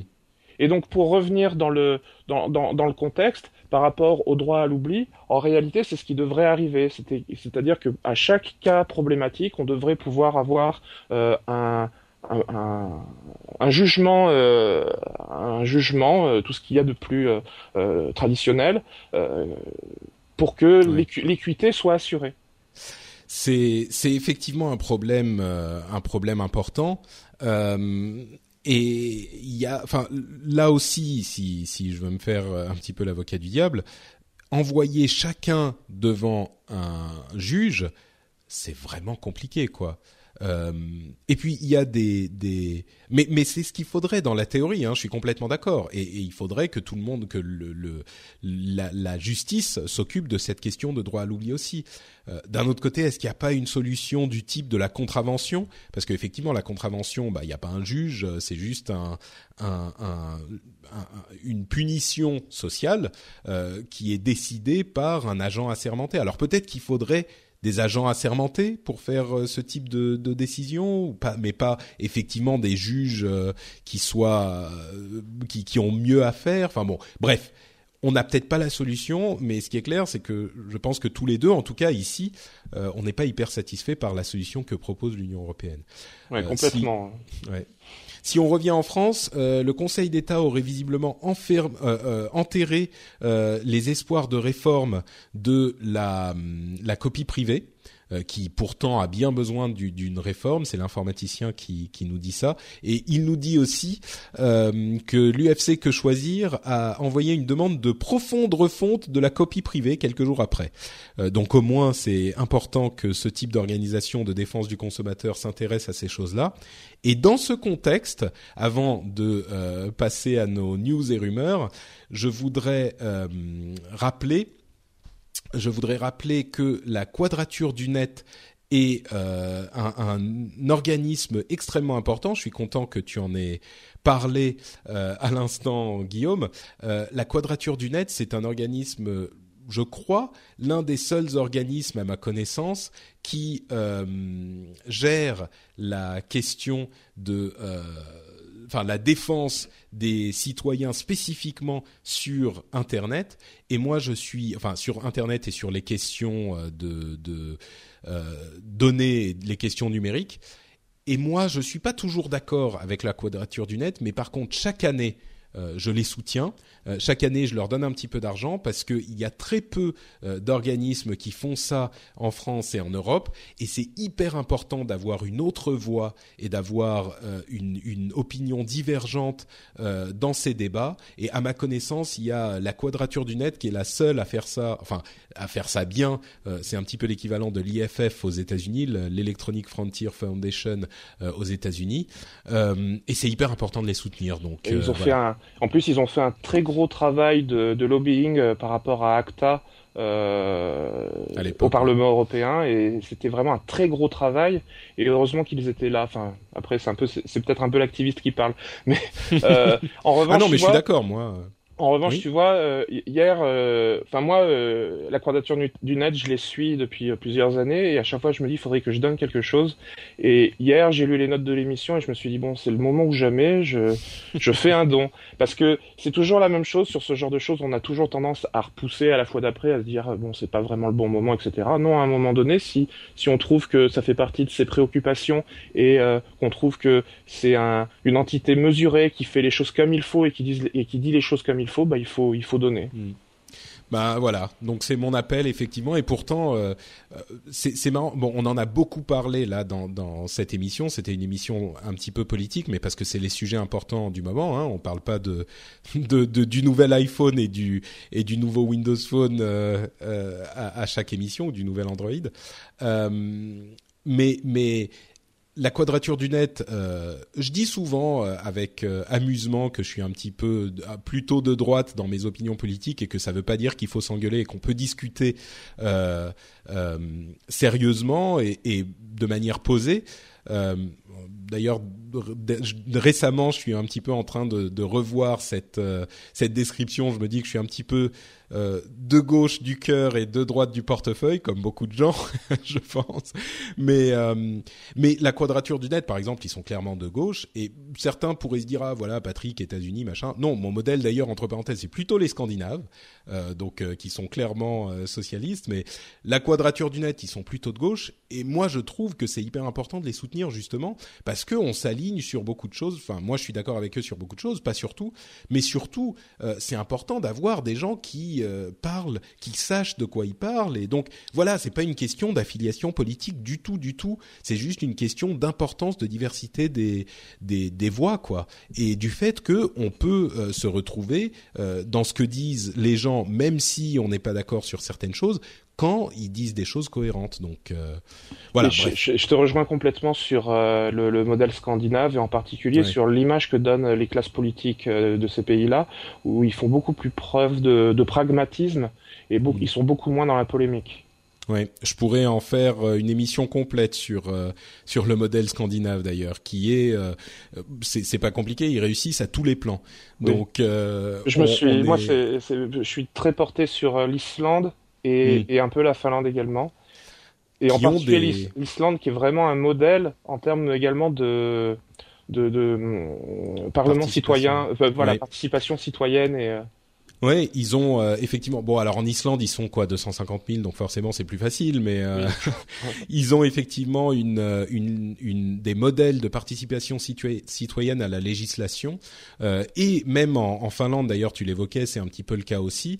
ils ont une, une loi qui vient d'être votée, qui est une loi de mariage pour tous, qui est à l'origine une initiative citoyenne.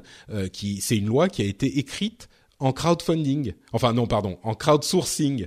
Euh, c'est les lois crowdsourcées, donc c'est des choses assez intéressantes qui se passent là-bas. Mais à vrai dire, même au-delà de ça, euh, pour tout, quand on parle de modèle de société, euh, les, politiciens de ces pays-là sont d'une exemplarité éthique qui est incroyable. C'est-à-dire que j'en avais parlé déjà une ou deux fois, mais s'ils font un écart de dépenses, on parle pas de quelques centaines de milliers ou même de quelques dizaines de milliers d'euros. S'ils font quelques dizaines d'euros de dépenses, ça fait un scandale. Il y a un, il y a un député finlandais, si je ne m'abuse, qui avait dû quitter ses fonctions parce qu'il avait payé avec sa carte euh, sur les fonds publics. Euh, il avait fait ses courses, c'était genre quelques dizaines d'euros, quoi.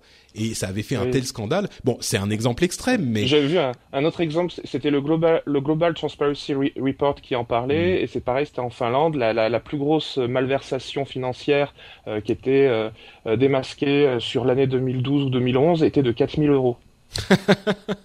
Donc, ouais, non, euh, mais ça nous fait rire ici, mais c'est triste que ça nous fasse rire, quoi.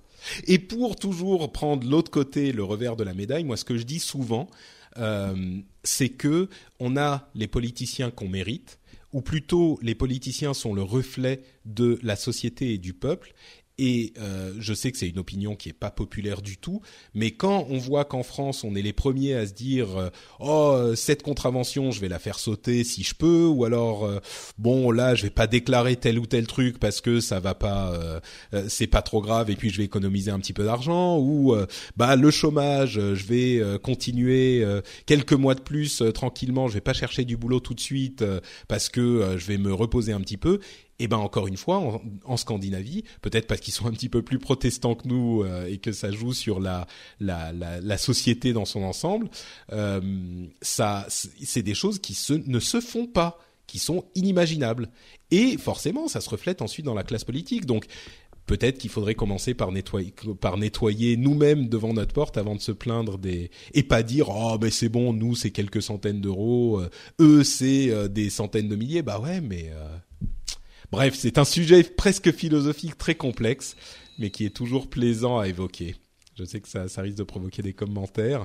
Et en tout cas, quoi qu'il arrive, euh, à propos des commentaires, si vous avez des commentaires à faire et des éclairages à apporter, si on a dit des choses qui n'étaient pas tout à fait justes ou même complètement inexactes, euh, j'espère qu'il est clair qu'on est toujours prêt à écouter les commentaires intéressants des, des auditeurs et des autres. Donc euh, n'hésitez pas à venir nous le faire savoir sur frenchspin.fr. Euh, moi, je suis euh, pas du tout, enfin j'essaye d'être aussi peu politique que je peux. Je suis surtout à la recherche des choses qui fonctionnent et des choses cohérentes. et, et, et c'est toujours une un principe qui me guide dans euh, ce dont je parle dans le rendez-vous tech et ailleurs. Donc euh, voilà, n'hésitez pas à venir nous le dire si on a dit des bêtises. Et en attendant euh, de parler des news et rumeurs, moi je vais me faire plaisir à moi-même en remerciant les auditeurs euh, qui nous ont, enfin qui me soutiennent dans mon initiative citoyenne du rendez-vous tech, euh, les gens qui participent au Patreon, qui soutiennent financièrement l'émission. et je remercie aujourd'hui Antoine Vernet, Christophe Fortin, Thomas Galland, Stéphane Somme, Damien Van Achter, euh, Harold Germain, Ludovic Meignier, Mérillard, euh, Stravianos et Sébastien Fess. Euh, je vous remercie tous chaleureusement du fond du cœur parce que c'est vous qui me permettez de manger et de payer mon loyer avec le Patreon du Rendez-vous Tech et même un petit peu plus aujourd'hui puisque je suis hyper heureux de constater que le Patreon euh, connaît toujours euh, ce succès qu'il a eu au début euh, quand j'ai annoncé que j'étais le que, que j'allais devenir euh, podcasteur indépendant. Donc je vais la faire courte cette fois-ci. C'est mon premier mois où je suis payé par les Patreons pour de vrai. Là, vous payez pour le mois de Bravo novembre. Merci. Merci à toi aussi d'ailleurs, euh, Guillaume.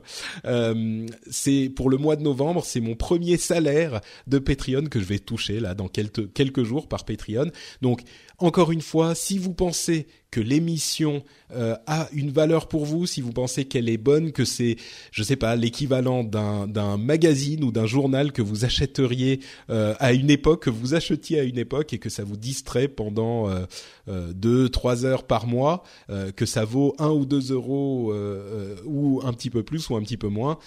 Patreon com slash rdvtech. Les liens sont partout de toute façon sur le site et ailleurs.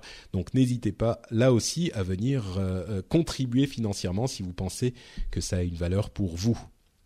Et un grand merci. Euh, on avait parlé de Azeroth.fr, qui est un épisode, enfin une émission que je faisais il y a bien longtemps. C'était ma première émission que les anciens euh, connaîtront. Euh, on a fait donc effectivement un épisode spécial avec Daniel, Dani euh, et Nat, où on fait cinq ans après. On parle de la dernière extension du jeu qui est sortie. On parle de Blizzard et puis on parle surtout au début de nos vies et de ce qu'on est devenu ces cinq dernières années. Donc si c'est quelque chose qui vous intéresse, c'est aussi disponible sur frenchspin.fr et il y a d'autres émissions qui sont disponibles là-dessus comme le rendez-vous jeu, euh, qui est une émission où on essaye de couvrir l'actu du gaming avec un petit peu de sérieux, comme on le fait dans le rendez-vous tech. C'est pour ça qu'il y a le même euh, le même thème dans le nom. Euh, il y a aussi des émissions en anglais que je fais sur frenchspin.com. des émissions, il faudra que je mette parce qu'il y a les émissions que je produis qui sont hébergées là-bas, mais il y a aussi des émissions auxquelles je participe comme The Instance qui est un podcast hebdomadaire sur World of Warcraft, donc The Instance, Instance, euh, et Overwatchers, euh, qui est une émission à laquelle je participe, qui est sur le jeu qui est même pas encore disponible de Blizzard, qui a été annoncé à la BlizzCon, et on s'est dit qu'on allait faire un petit truc marrant ensemble avec un ami, et donc c'est une émission en anglais qui parle de ce jeu-là. Donc euh, voilà, c'est la, la, petite partie où je vous parle des autres choses que je fais, c'est sur frenchspin.fr et frenchspin.com. J'ai écouté le le pilote du rendez-vous jeu et j'ai vraiment beaucoup apprécié. Donc c'est vrai. Euh, c'est le dernier dont tu parles avec, Philippe et Cédric ou ah le tout premier. Le, tout premier, moi encore le pilote. J'ai entendu que celui-là pour le moment. J'écouterai les autres euh, dans la foulée, mais j'ai pas eu le temps. Moi, je voulais vraiment euh, dire, enfin encourager les gens. S'ils aiment le rendez-vous tech et qu'ils aiment les jeux vidéo, ils vont forcément adorer le rendez-vous jeu. Ah, c'est gentil, oui. C'est vrai que c'est une approche un petit peu différente des émissions, des podcasts euh, qu'on écoute habituellement euh, sur le jeu vidéo, euh, qui est un petit peu plus euh, analytique. Et, et, je pense que bon, on se marre quand même bien, hein, mais je pense que c'est important d'avoir ce type de couverture euh, de ce sujet aussi parce que c'est on est des adultes aujourd'hui et c'est une industrie hyper importante et euh, et, et c'est une approche euh, importante pour pour ce type de choses. Et le dernier épisode est avec Cédric Bonnet, le fameux, et, et Philippe Fontaine qui est un journaliste sérieux et, et on couvre l'actu et on parle de sujets importants et on débat et on n'est pas toujours d'accord. Donc c'est c'est intéressant aussi. Et entre parenthèses, encore de la promo. Décidément, je mets à profit mon mon salaire de podcasteur, euh, j'ai participé au podcast ZQSD .fr, euh, qui est un podcast que j'adore, que euh, j'écoutais depuis des mois et des mois et des mois et auquel je rêvais de participer et qui est que auquel je peux enfin participer parce que c'est un podcast sur les jeux vidéo, mais je peux enfin y participer parce que je ne travaille plus dans une société de jeux vidéo, donc je suis libre et donc j'ai participé à cette émission qui devrait être disponible au moment où vous écoutez ce podcast, peut-être le lendemain, mais voilà, c'est sur zqsd.fr et c'est une excellente émission de jeux vidéo aussi. Eh ben, dites-moi, que d'activité de podcasteur Je ne chôme pas, n'est-ce pas? Bon, il y en a qui, disaient avec humour que euh, il devrait lancer un Patreon pour avoir le temps d'écouter toutes les émissions que je fais. Ça m'a beaucoup fait rire. Mais voilà, oui, effectivement, hein, je, vous, vous ai pas menti. Hein, euh, je suis podcasteur professionnel, je podcast euh, professionnellement. Bon, allez, les news et les rumeurs qu'on va euh, évacuer rapidement avant de se dire au revoir.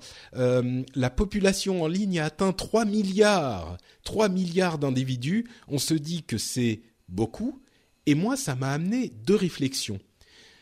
D'une part, 3 milliards, c'est enfin d'une part Internet est devenu complètement complètement une part énorme de notre vie quotidienne et on pourrait plus vraiment s'imaginer euh, notre vie sans Internet.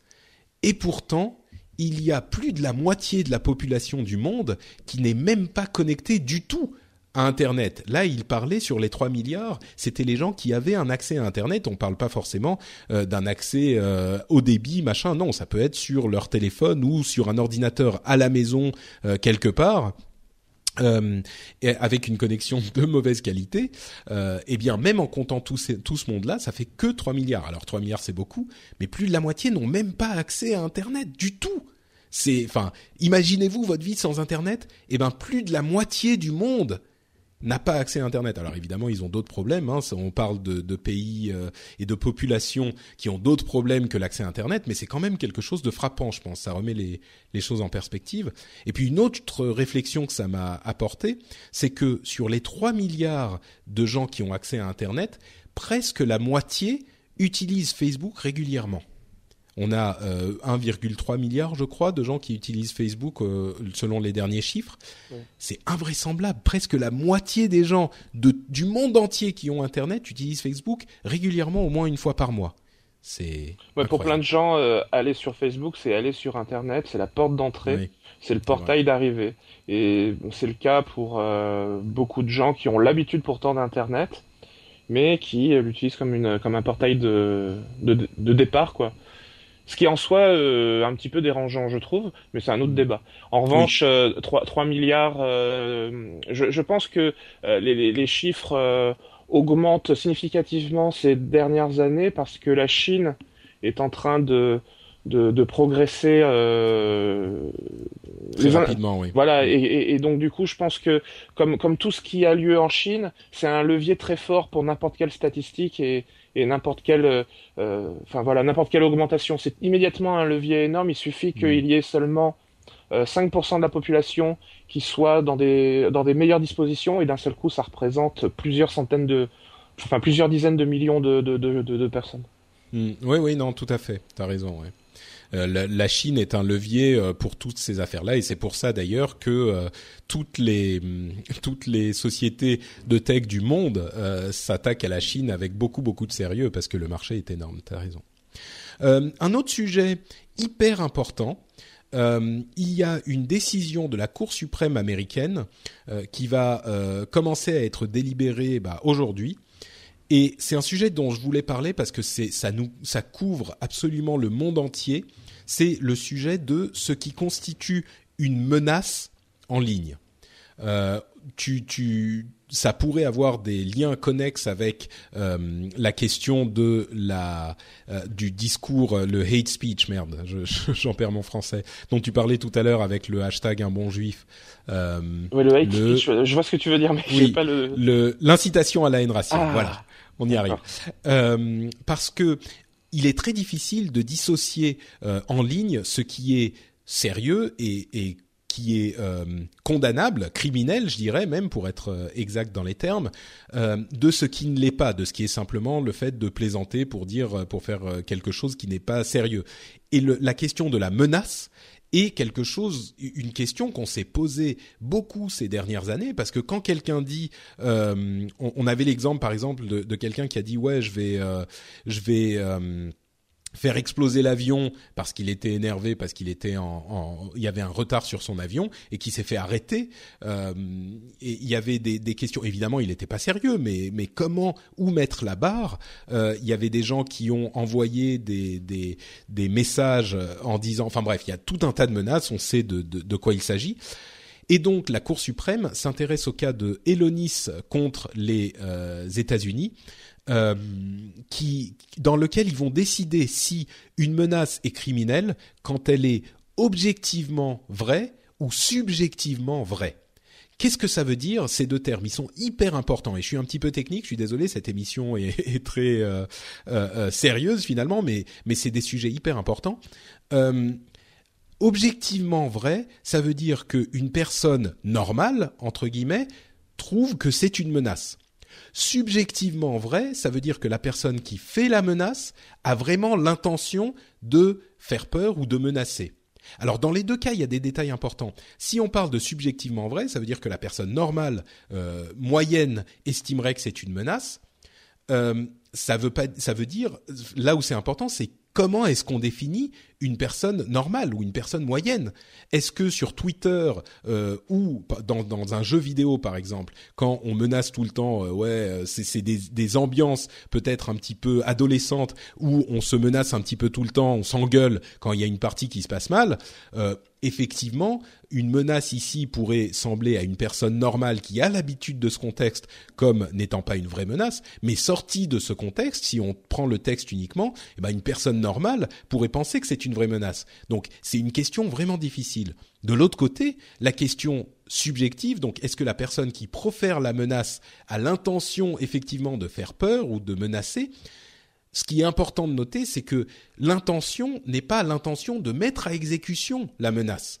Pour que la chose soit criminelle, il suffit qu'il ait eu euh, l'intention de faire peur à la personne en question. Euh, en l'occurrence, euh, Elonis, la personne qui est dans cette affaire, avait écrit sur Facebook des paroles de rap où il, il singeait un petit peu Eminem et il parlait de son ex-femme dans des termes pour le moins inquiétants. Il menace, enfin, dans les paroles euh, de, de, de, ses chansons, euh, il disait qu'il allait, bien sûr, la tuer, euh, qu'il allait se baigner dans son sang, etc., etc. Alors, et lui, il disait ensuite, ah, c'est du free speech, c'est de la liberté de parole, je peux dire ce que je veux, c'est une chanson, c'est artistique, machin. Évidemment, euh, dans, ce point de vue subjectif, on pourrait se dire que l'intention, parce qu'il y a tout un tas de détails euh, après, vous pourriez, vous pourrez aller lire sur le sujet, mais l'intention était de lui faire peur. Donc, même si l'intention n'était pas de effectivement euh, aller tuer sa femme, l'intention de lui faire peur aurait suffi à rendre la chose criminelle. Bref, c'est une longue explication, c'est un sujet hyper important. Euh, évidemment, c'est un sujet qui se passe aux États-Unis, mais euh, la manière dont ils vont résoudre et démêler cet imbroglio qui est hyper difficile à démêler, parce que dans les deux cas, objectif ou subjectif, c'est hyper compliqué ensuite à mettre en place, mais ça va être intéressant à suivre. Donc, je voulais le mentionner ici et vous l'expliquer un petit peu pour vous aider à décrypter euh, ce, sujet si vous en entendez parler ailleurs. Voilà, c'était mon dernier grand laïus de l'émission, j'espère. Euh, navigateur, euh, Safari est en train de prendre une importance démesurée en Europe. Euh, et à côté de ça, le deal que Google a avec Apple fait que Yahoo ou Microsoft pourraient devenir les moteurs de recherche par défaut dans Safari sur iOS. Ce qui veut dire que Yahoo ou Microsoft pourraient être mis en avant dans Safari, qui est l'un des plus importants moteurs de recherche en Europe aujourd'hui. Donc euh, ça pourrait faire évoluer les dynamiques dont on parlait euh, il y a quelques minutes. Pour les navigateurs, je voulais juste avoir juste une, petite analyse vite fait. ça, ça s'explique par un, par un triple, triple événement en quelque sorte, l'ascension de Safari. C'est d'abord que Firefox, enfin face à Google Chrome qui, qui s'envole pour le coup euh, statistiquement euh, euh, prend des parts de, de, de, marché de plus en plus importantes. Firefox perd énormément de terrain et les cède plutôt à Google Chrome. Plusieurs études montrent des vases communicants entre ces deux navigateurs précisément. et puis, ce qu'on observe également, c'est que l'ascension de Safari est plutôt cyclique en réalité. Euh, parce qu'elle elle dépend immédiatement de la, elle, elle est corrélée immédiatement à la sortie d'un nouveau. la sortie d'un iPhone, oui, je comprends. Voilà, ou d'un iMac, d'un oui ou d'un MacBook ou d'un iPhone. Et puis surtout, c'est Internet Explorer qui, qui, perd beaucoup de terrain. Lui, il continue à, à chuter et euh, il s'apprête à reculer jusqu'à être derrière euh, Safari et Firefox. Alors qu'en réalité, Internet Explorer 10 est plutôt de bonne qualité. Hmm. Euh, alors que le 9 était encore problématique, le 8 est beaucoup, mais le 10 c'est plutôt bon. Voilà, c'était une petite, une petite analyse pour dire que, en fait, Safari, c'est un mélange de euh, fonctionnement cyclique et en même temps de. Enfin, c'est plutôt une stabilisation, quoi. Voilà, bon. Après, euh, et puis, et puis pour les, pour les moteurs de recherche, euh, je, je, pense que, Yahoo n'arrivera pas à se positionner pour, euh, euh, pour être le, moteur de recherche par défaut sur, sur iOS. Je pense que, à mon avis, les jeux sont déjà faits et je pense que, que Bing sera bon, après c'est une une prédiction de ma part, hein, mais je pense que Bing sera sur iOS, mais ça ne changera pas. Je, pense qu'on aura beaucoup de mal à changer les habitudes des internautes qui vont, en, tout cas en France, majoritairement hein, à 92%, je crois, sur Google. C'est vrai. Euh, mais mais là c'est euh, bon disons que Yahoo effectivement a un deal avec Microsoft et ils utilisent Bing donc euh, même si c'est Yahoo ça sera quand même Microsoft. Mais moi je pense qu'il n'est pas exclu que Apple renouvelle le deal avec Google. Mais bon, on verra. C'est en 2015 que ça arrive.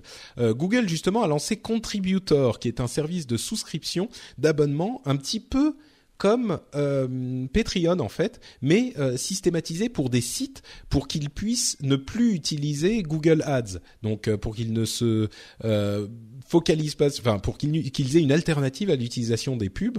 Euh, et en fait, c'est un petit peu comme Flatter ou ces services qu'on imaginait à l'époque de d'abonnement de, universel où on donnerait une certaine somme et ensuite un organisme redistribuerait cet argent à différents différents euh, producteurs de contenu ou artistes. On y pensait surtout pour la musique hein, à l'époque. Mais là, donc, Google est en train de lancer ça, de tester avec certains euh, euh partenaires. Ça pourrait être quelque chose d'intéressant finalement. Euh, Alors, je, je suis un petit peu partagé. D'un côté, je mhm. trouve ça vraiment très intéressant parce qu'effectivement, comme tu le disais, c'est comparable à Flatter. Pour moi, c'est Flatter qui se rapproche le plus, même si je vois l'analogie avec Patreon je trouve que c'est vraiment un équivalent à Flatter puisque euh, on un, un internaute qui va sur un site internet dont les enfin qui a payé pour ne pas avoir, pour ne pas voir les pubs AdSense euh, euh, enfin ce que cet internaute aura donné sera redistribué euh, au webmaster du site euh, qui n'a pas eu ses, ses publicités affichées. Donc, Donc c'est pas mal, non? Je trouve ça plutôt pas mal. J'ai peur que ça se démocratise trop et qu'à un moment donné, on n'ait plus la main sur ce que Google fait réellement en termes de redistribution. Parce que c'est toujours pareil, on... ce n'est pas clair. Il y a un halo d'incertitude autour de ce que de ce que fait Google lorsqu'on rentre vraiment dans le dans le détail. Après sur le principe sur le principe, je suis complètement d'accord que c'est euh, vraiment intéressant et surtout euh, les articles que j'ai lus et qui parlent de contributor le comparent à un adblock ce qu'il n'est absolument pas. Enfin, dans les faits, les internautes ont la sensation d'avoir l'équivalent d'un adblock, mais comme il y a une contribution, fait une contribution derrière, c'est juste ni plus ni moins que la même chose que Flatter. Ouais, ouais, non, t'as raison, t'as raison. Euh, voilà. Effectivement, tout à fait. Et, et c'est une expérience intéressante. On verra où elle va euh, à l'avenir. Peut-être que c'est un moyen de, de, de, proposer une alternative. Là encore, on en parle hein, depuis un moment, mais euh, entre ça et les podcasts, il y a un renouveau des choses qui m'intéressent, mais un moyen de, euh, bah, de, de, proposer aux gens de contribuer au contenu qui leur, qui leur plaît. Quoi. La, la petite nuance, c'est qu'en fait, c'est le webmaster ne demande pas à ce à ce que contributor soit sur son site. C'est plutôt du côté de l'utilisateur où lui ne veut plus que, que les il faut être partenaire. Hein. Si si si, ah, il faut, être, partenaire, avec Google. Oui oui, si si, tout à fait. D'accord, j'avais pas j'avais pas. Donc euh, oui. oui, oui. Euh, ok, donc euh, les news rapides ensuite. Euh, on parlait la dernière fois du fait que Google Glass serait peut-être en train de disparaître. En fait, on a eu des informations selon lesquelles Intel remplacerait Texas Instruments dans les pour les puces des prochaines versions de Google Glass. À mon avis, c'est un moyen pour Google de dire qu'il va y avoir des prochaines versions de Google Glass et qu'il continue le travail dessus. Nokia a lancé un, une sorte d'iPad mini et là, on se dit, mais Nokia, attendez, euh, Microsoft avait racheté le nom, machin. Est-ce que oui, non? Bah oui, en fait, Nokia est revenu sur le devant de la scène des devices, euh, des appareils euh, mobiles, alors qu'on les attendait pas avant plusieurs, quelques temps, plusieurs mois, voire un an et demi pour les téléphones mobiles et trois ans ou trois ans et demi pour les smartphones. Bah là, ils ont pris un autre détour avec les iPad mini. enfin, un iPad mini, un une tablette Android qui ressemble beaucoup à un iPad mini. Euh, mais qui est plutôt prévu pour la Chine. Et c'est marrant parce qu'on parlait à l'instant de la Chine et de son importance. Et eh ben Nokia a en fait fait un deal avec euh, avec euh, euh, ah Foxtron, euh, le constructeur d'Apple, et il donne le design, mais Foxtron fait tout le reste. Ils vendent, ils distribuent, ils fabriquent, ils font tout. Donc c'est intéressant parce que Samsung, Nokia revient sur le devant de la scène et Foxtron se rapproche encore un petit peu plus après avoir construit pour tous les constructeurs de la terre du fait de construire eux-mêmes des appareils. Le Galaxy S5 se serait vendu à 40% de moins que ce que Samsung avait prédit. On est en train de se rendre compte que Samsung, après son ascension fulgurante dans euh, le domaine des téléphones mobiles il y a quelques ces quelques dernières années, là est un petit peu en train de se réveiller à la réalité de ce qu'est le marché des téléphones mobiles. Bon, on va pas refaire les comparaisons avec Apple et ce qui est ou ce qui n'est pas la véritable innovation ou au moins le fait de proposer des produits qui euh, plaisent aux clients. Euh, la seule chose que je dirais, c'est qu'effectivement Samsung a véritablement un gros problème euh, à ce niveau-là.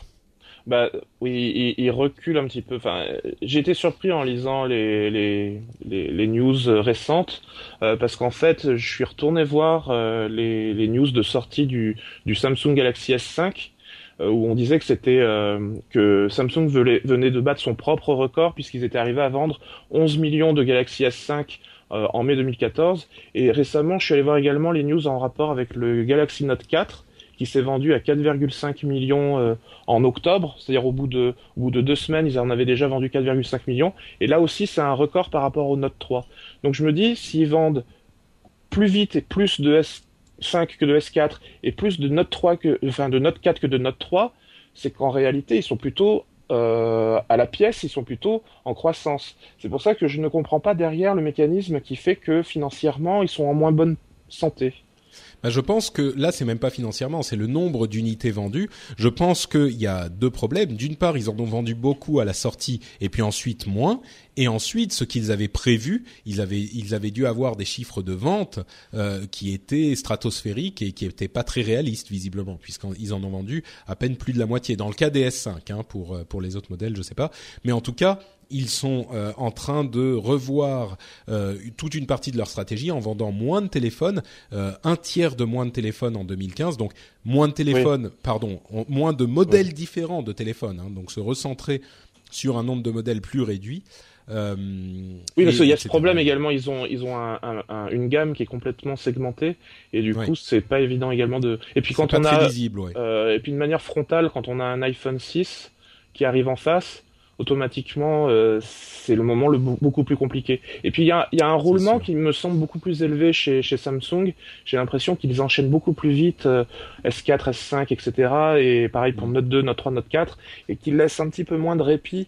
Euh, si on voulait bah, vraiment avoir la, la, la dernière mm. sortie, il faudrait euh, racheter un nouveau téléphone. J'ai la, la sensation une fois par an c'est la dictature. Il y a deux choses la dictature d'Android où la concurrence est féroce et il faut proposer des choses nouvelles tout le temps, et puis la dictature du trimestre où il faut montrer qu'on a sorti quelque chose de, de, enfin, qu'on a fait du chiffre chaque trimestre et que euh, du coup il faut euh, il faut proposer des nouveaux produits à chaque fois. Quel est le meilleur moyen C'est de dire euh, à tel ou tel partenaire fournisseur d'accès, enfin téléphone mobile, de lui dire voilà là vous pouvez avoir tel ou tel appareil qui est nouveau et qui n'est que pour vous ou qui n'est machin. C'est c'est c'est compliqué quoi. C'est pas un monde facile. la tablette Jola, Yola, euh, qui est une tablette qui a été conçue par des euh, ingénieurs, des ex-ingénieurs de Nokia, qui ont euh, annoncé un crowdfunding il y a quelques semaines et ça a surpris tout le monde parce que le crowdfunding a eu un succès énorme et immédiat. ils ont été financés en quelques quelques jours à peine. ils ont fait trois demandaient... Ils ont fait trois fois et demi, pardon, vas-y. C'est ça. Ils demandaient 380 euh, 000 euh, dollars et ils ont obtenu tout de suite les 380 000. Aujourd'hui, ils sont à 1 million 300 000. Et ce qui est surprenant, c'est que la tablette n'a rien d'exceptionnel, voire elle est moins bien que les autres. Euh, c'est un petit peu surprenant. Elle est moins bien que les concurrents. Euh, et en fait, ça s'explique. J'avais promis aux, auditeurs euh, sur Twitter d'en parler parce que c'était quelque chose qui les, qui les surprenait, qui les interloquait. En fait, il y a deux choses, je pense. D'une part, c'est une tablette qui a été lancée en Finlande et les Finlandais sont hyper patriotiques ils adoraient Nokia. Il faut dire qu'à un moment, Nokia représentait 2% du PIB total, même peut-être plus, du PIB total du pays, et employait peut-être 2 à 5% des, des, du, du, pays total. C'est un, un, quelque chose de national vraiment. Et là, donc, ce sont des gens qui sont partis de Nokia et qui veulent faire une tablette. Euh, donc, ils ont immédiatement un soutien euh, certain. Et en plus, ils se positionnent comme la tablette qui n'est pas faite par les Américains et donc qui n'a aucun euh, danger de euh, d'exploiter vos données privées. Donc là aussi, c'est quelque chose qui a parlé aux, aux gens qui voulaient financer le truc. Donc euh, voilà, je voulais en dire deux mots parce que j'avais promis que j'expliquerais pourquoi cette tablette qui n'a vraiment rien d'exceptionnel a connu un succès euh, aussi rapide. Enfin, euh, bah écoutez, on pourrait vous parler de Regine, qui est le nouveau super méga virus fait par un État visiblement euh, qui est modulaire, crypté, qui espionne plein de sociétés depuis 2008, qui a été découvert par Symantec. Euh, on pourrait parler du fait que Recode, le site de tech, a, a supprimé lui aussi les commentaires euh, de, son site, comme quoi les conversations aujourd'hui ont surtout lieu sur les réseaux sociaux. Euh, Vox Media, le parent de The Verge, vous savez ce site que j'adore, que je fréquente tout le temps avec Polygon aussi, qui est dans la même mouvance, qui a levé encore de l'argent, euh, comme quoi il est possible de se renouveler dans la presse sur Internet. L'Encyclopédia Universalis est en liquidation judiciaire. Et pourtant ils avaient bien pris le tournant du numérique avec des CD à l'époque il y a très longtemps euh, je me souviens dans les années 90 euh, l'encyclopédia universalis était disponible sur CD c'était un rêve euh, pour nous qui, qui n'avions pas accès à tout le, toute la connaissance comme c'est le cas aujourd'hui avec euh, internet et Wikipédia. Euh, la Fnac fait mieux que euh, Amazon et on peut le signaler. Il livre en 3 heures chrono pour 10 euros sur Paris et quelques villes voisines. Euh, pourquoi pas hein, si on veut faire ses, courses de dernière minute pour Noël en particulier. Livraison 3 heures chrono, moi je trouve ça pas mal. C'est une initiative marrante. Air France et Orange testent le Wi-Fi dans les avions à l'été 2015. Enfin, j'ai envie de dire enfin. Sony qui nous qui nous sort une montre euh, en crowdfunding, pourquoi pas pour montrer s'il y a un intérêt ou pas à cette montre en e-paper complètement en e-paper, c'est-à-dire que le, le, cadre de la montre bien sûr, mais aussi le euh, bracelet est en e-paper, ça rend pas mal en fait. J'étais sceptique, mais ça c'est assez joli. Euh, et voilà, euh, Microsoft qui annonce l'acquisition d'une app de mail, l'app de mail qui s'appelle Accompli, euh, qui a beaucoup de succès. Donc on peut imaginer que ça va être transformé en Office. Et puis je voulais, enfin en Outlook. Et puis je voulais aussi mentionner la société Outbrain qui a une valeur boursière d'un milliard de dollars. Qu'est-ce que c'est qu'Outbrain? C'est cette invasion, cette peste infernale euh, qui qui, qui euh, occupe tous nos sites euh, désormais, tous nos sites web. Vous savez, en bas de l'article, il y a des petites pubs pour des contenus absolument lamentables du genre. Enfin, je sais pas. Je vais, je vais, je vais regarder tout de suite la, le premier site que je vois à découvrir euh, euh, immédiatement euh, des iPads presque gratuits, découvrez l'astuce, photos, les meilleurs costumes d'Halloween, des top modèles, etc., etc. Tous ces trucs-là, c'est une société un petit peu comme Outbrain qui fait ça, et je trouve ça assez voilà, c'est pas le meilleur côté de la pub. Je dis souvent que la pub c'est peut-être pas mal euh, non plus, mais euh, il y a aussi des côtés qui sont assez euh, lamentables. Je dis pas que c'est grave, hein, mais en tout cas un petit peu affligeant, je trouve. Et là, on en a quelques exemples. Je laisserai ça comme seul commentaire. voilà. Je pense qu'on arrive à la fin de l'émission. Je suis en train de chercher d'autres euh, d'autres euh, exemples de ces trucs-là. Euh, oh là là, des bébés animaux dans le ventre de leur de leur mère, des images. Bon. attends, on est d'accord que là, là, c'est pas forcément Outbrain les exemples que tu donnes. Non, non, non, non, pardon, tu as raison, tu as raison, je suis... Non, mais parce que je vois ce dont tu parles, j'en ai sous les yeux, là, c'est top 30 des pires annonces vues sur le bon coin. Voilà. Euh, nos journalistes démontrent comment avoir l'iPad pour 30 euros.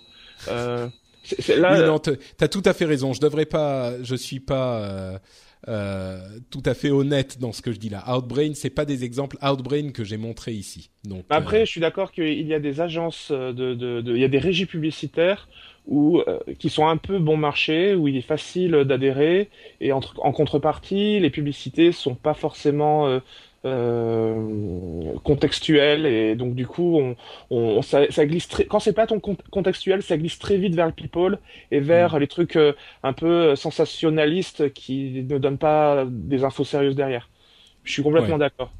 Et peut-être peut-être que je est-ce que je suis en train de dire une bêtise? Est-ce que ne, ne propose pas ce type de contenu? Peut-être que je serais en train de faire un, une erreur journalistique inacceptable du coup euh, moi-même J'avoue que je connais pas Outbrain du tout ouais, euh, j'avais j'avais l'impression que c'était un petit peu ce type de de. Alors attends. Euh, voilà, j'ai trouvé un site qui euh, qui, qui, utilise Outbrain. Euh, alors, sept habitudes euh, des gens qui sont totalement in, euh, ineffectives, inefficaces. Malgré les les interdictions, les les les jeunes enfants riches de Téhéran continuent leur fête. Euh, bon, c'est un petit peu moins scandaleux, on va dire. Disons que si on est, si on a un site de plutôt orienté people comme Pure euh, Pure People ou je sais plus qu'est-ce mm. qu'il y a comme euh, si on a si on a un site un peu orienté comme ça, les publicités vont parfaitement se se, se, aller là-dedans. si mm. si on est comme Numérama et qu'on a en fin d'article des publicités de ce genre-là, bah, comme c'est un petit peu le cas, j'ai l'impression sur Numérama, avec une autre société qui s'appelle Taboola apparemment, bah ça, ça, ça pique un peu plus aux yeux quoi quand on tombe dessus. Euh, et Corben a ce genre de choses aussi. Oui, bah, moi je regarde par RSS, donc euh, non, mais c'est sûr que ça, ça, c'est un moyen. Enfin, ensuite il faut faire de l'argent, hein, mais. Ah oui, je, je critique pas en revanche, mais c'est vrai que il doit pas y avoir un très gros rendement sur ces publicités-là lorsqu'on a le. Ah, je sais pas, je pense que les gens cliquent. Hein. Tu sais, c'est c'est quand tu vois. Moi, à chaque fois, en fait, bon, je vais avouer, je vais avouer quelque chose d'inavouable. Euh, c'est marrant, moi. Je... Ouais, ok. Euh je j'avoue que euh, je me retiens parfois de cliquer sur ces trucs par parce que je, je, je, je retiens mes tu ne veux pas cautionner. tendances. Mais oui, non, mais c'est ça. et pourtant, et pourtant, il y a des trucs où je me dis euh, ah peut-être que là je voudrais cliquer, tu vois. C'est donc j'avoue, que même moi ça marche un peu sur moi, tu vois tu as une défiance par rapport à la publicité, mais en même temps, de mm. temps en temps, tu te dis tiens, là, si je cliquais, et quand tu t'apprêtes à cliquer, tu fais bah non, quand même, je vais pas cliquer. c'est ouais, ouais, ouais. Bon. Oh, il y, a y a toute une psychologie du clic sur la publicité. C'est sûr, euh, Dans le web marketing, on nous, euh, moi, j'en mange beaucoup et, et, et bon, il y a des choses où on se dit bon, euh, aux États-Unis, ils ont des, des techniques assez, euh, euh, enfin, assez agressives et mm et, des fois, quand on veut les appliquer en France, on se rend compte qu'on va droit dans le mur parce qu'en France, on a une défiance par rapport à la publicité qui est beaucoup plus élevée mmh. qu'aux États-Unis. C'est vrai, ouais. Bon, enfin, en tout cas, euh, les gens continuent, hein, visiblement. Mais bon. Bref, allez, ça va être la fin de l'émission. C'est une émission bien remplie, bien dense, euh, que moi j'ai trouvé assez intéressante. J'espère qu'elle vous aura plu aussi à vous, chers auditeurs. Euh, avant de se séparer, je vais évidemment demander à mon camarade Guillaume de me dire où on peut le retrouver sur Internet. Alors moi sur Internet, on peut me retrouver dans plein d'endroits là en ce moment parce que du, au même titre que toi tu es podcast podcaster pro, j'essaye de mon côté d'être euh, blogueur pro. C'est-à-dire que j'essaye vraiment de vivre.